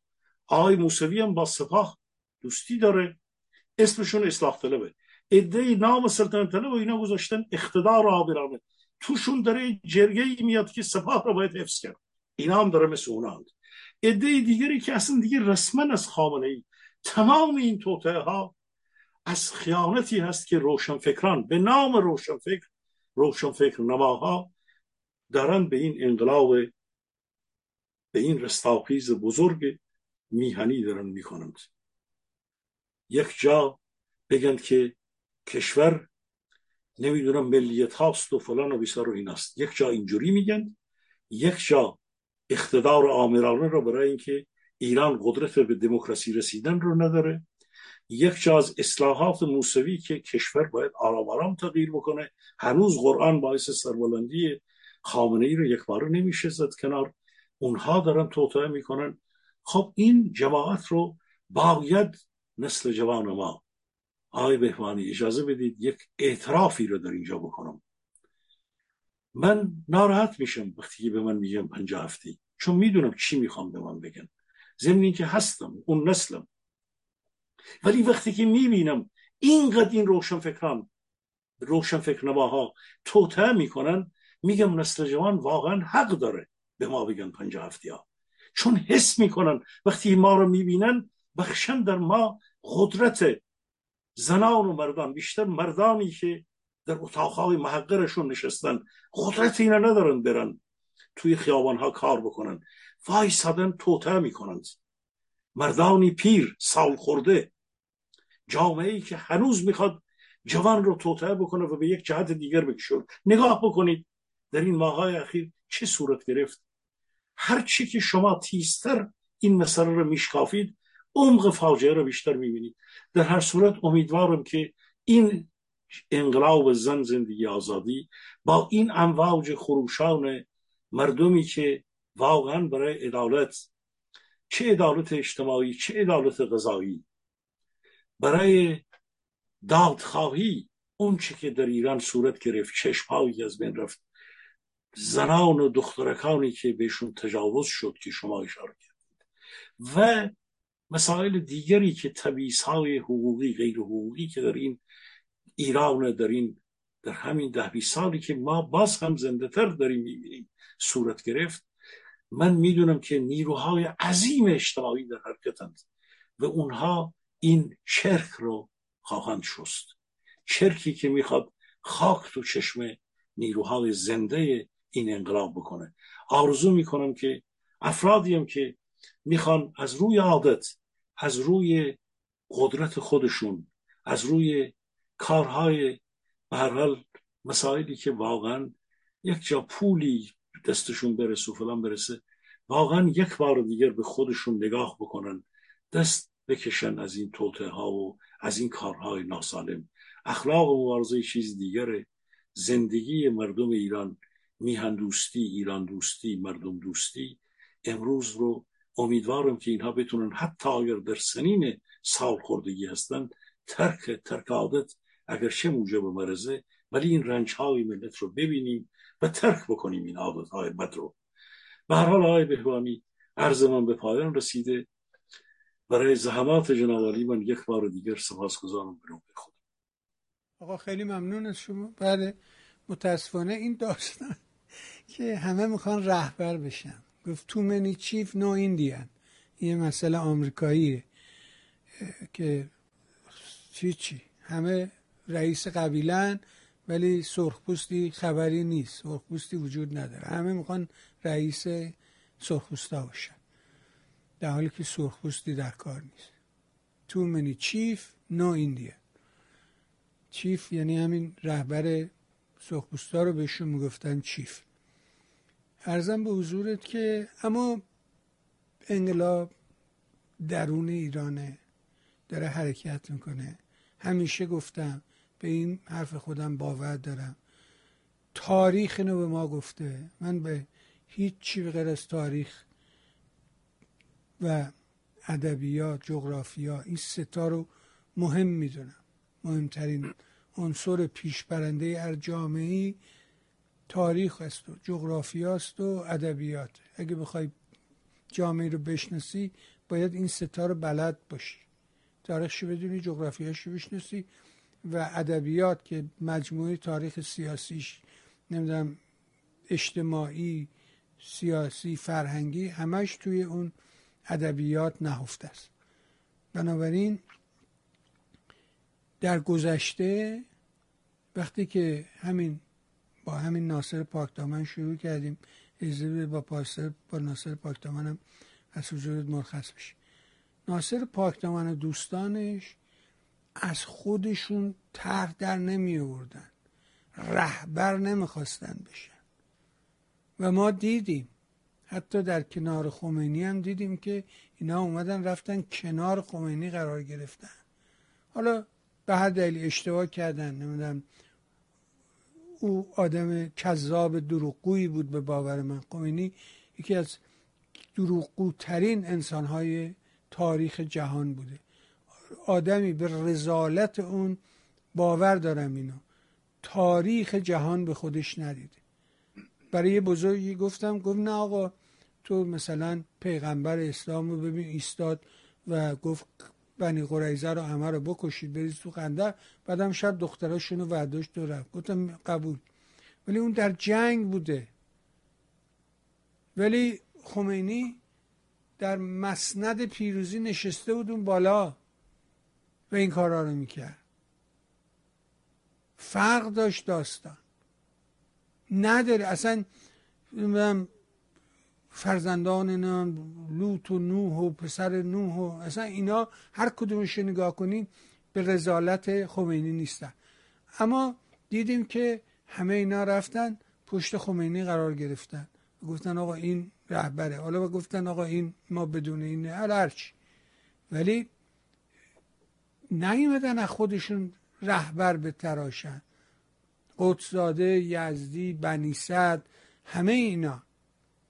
و همه این مبارزینی که خارج کشور بودن که گول خمینی رو خوردن و این کذاب همه رو فریب داد فریب داد به واقع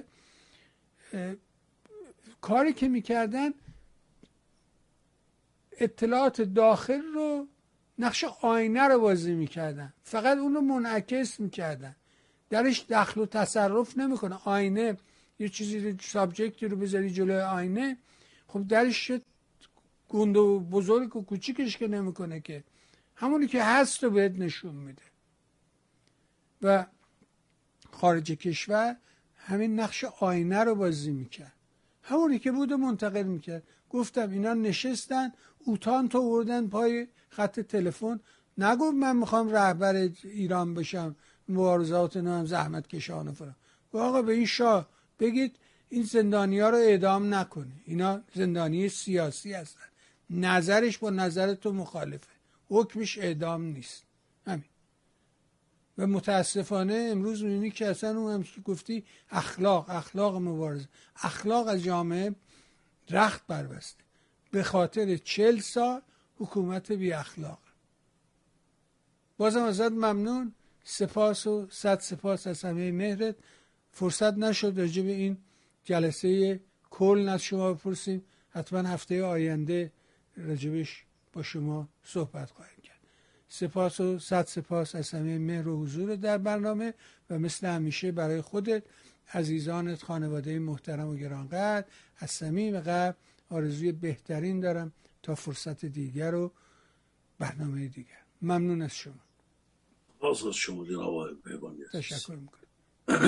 مرسی. بها شنیدیم فرمایشات آقای سلیمی نازنین. امیدوارم این گفتگوها کمکی به ما کرده باشید اگر این برنامه چون سایر برنامه مورد توجه شما هست مهر کنید و سایت میهن رو به دوستانتون معرفی کنید. دوستانی که در صدای ما رو میشنوند مهر کنید روز پنجشنبه حتما در مراسمی که در پرلاشیت فرانسه پاریس برگزار میشه شرکت کنید. یاد و نام ناصر پاکدامن رو ارج بذارید. ممنون از شما. مرسی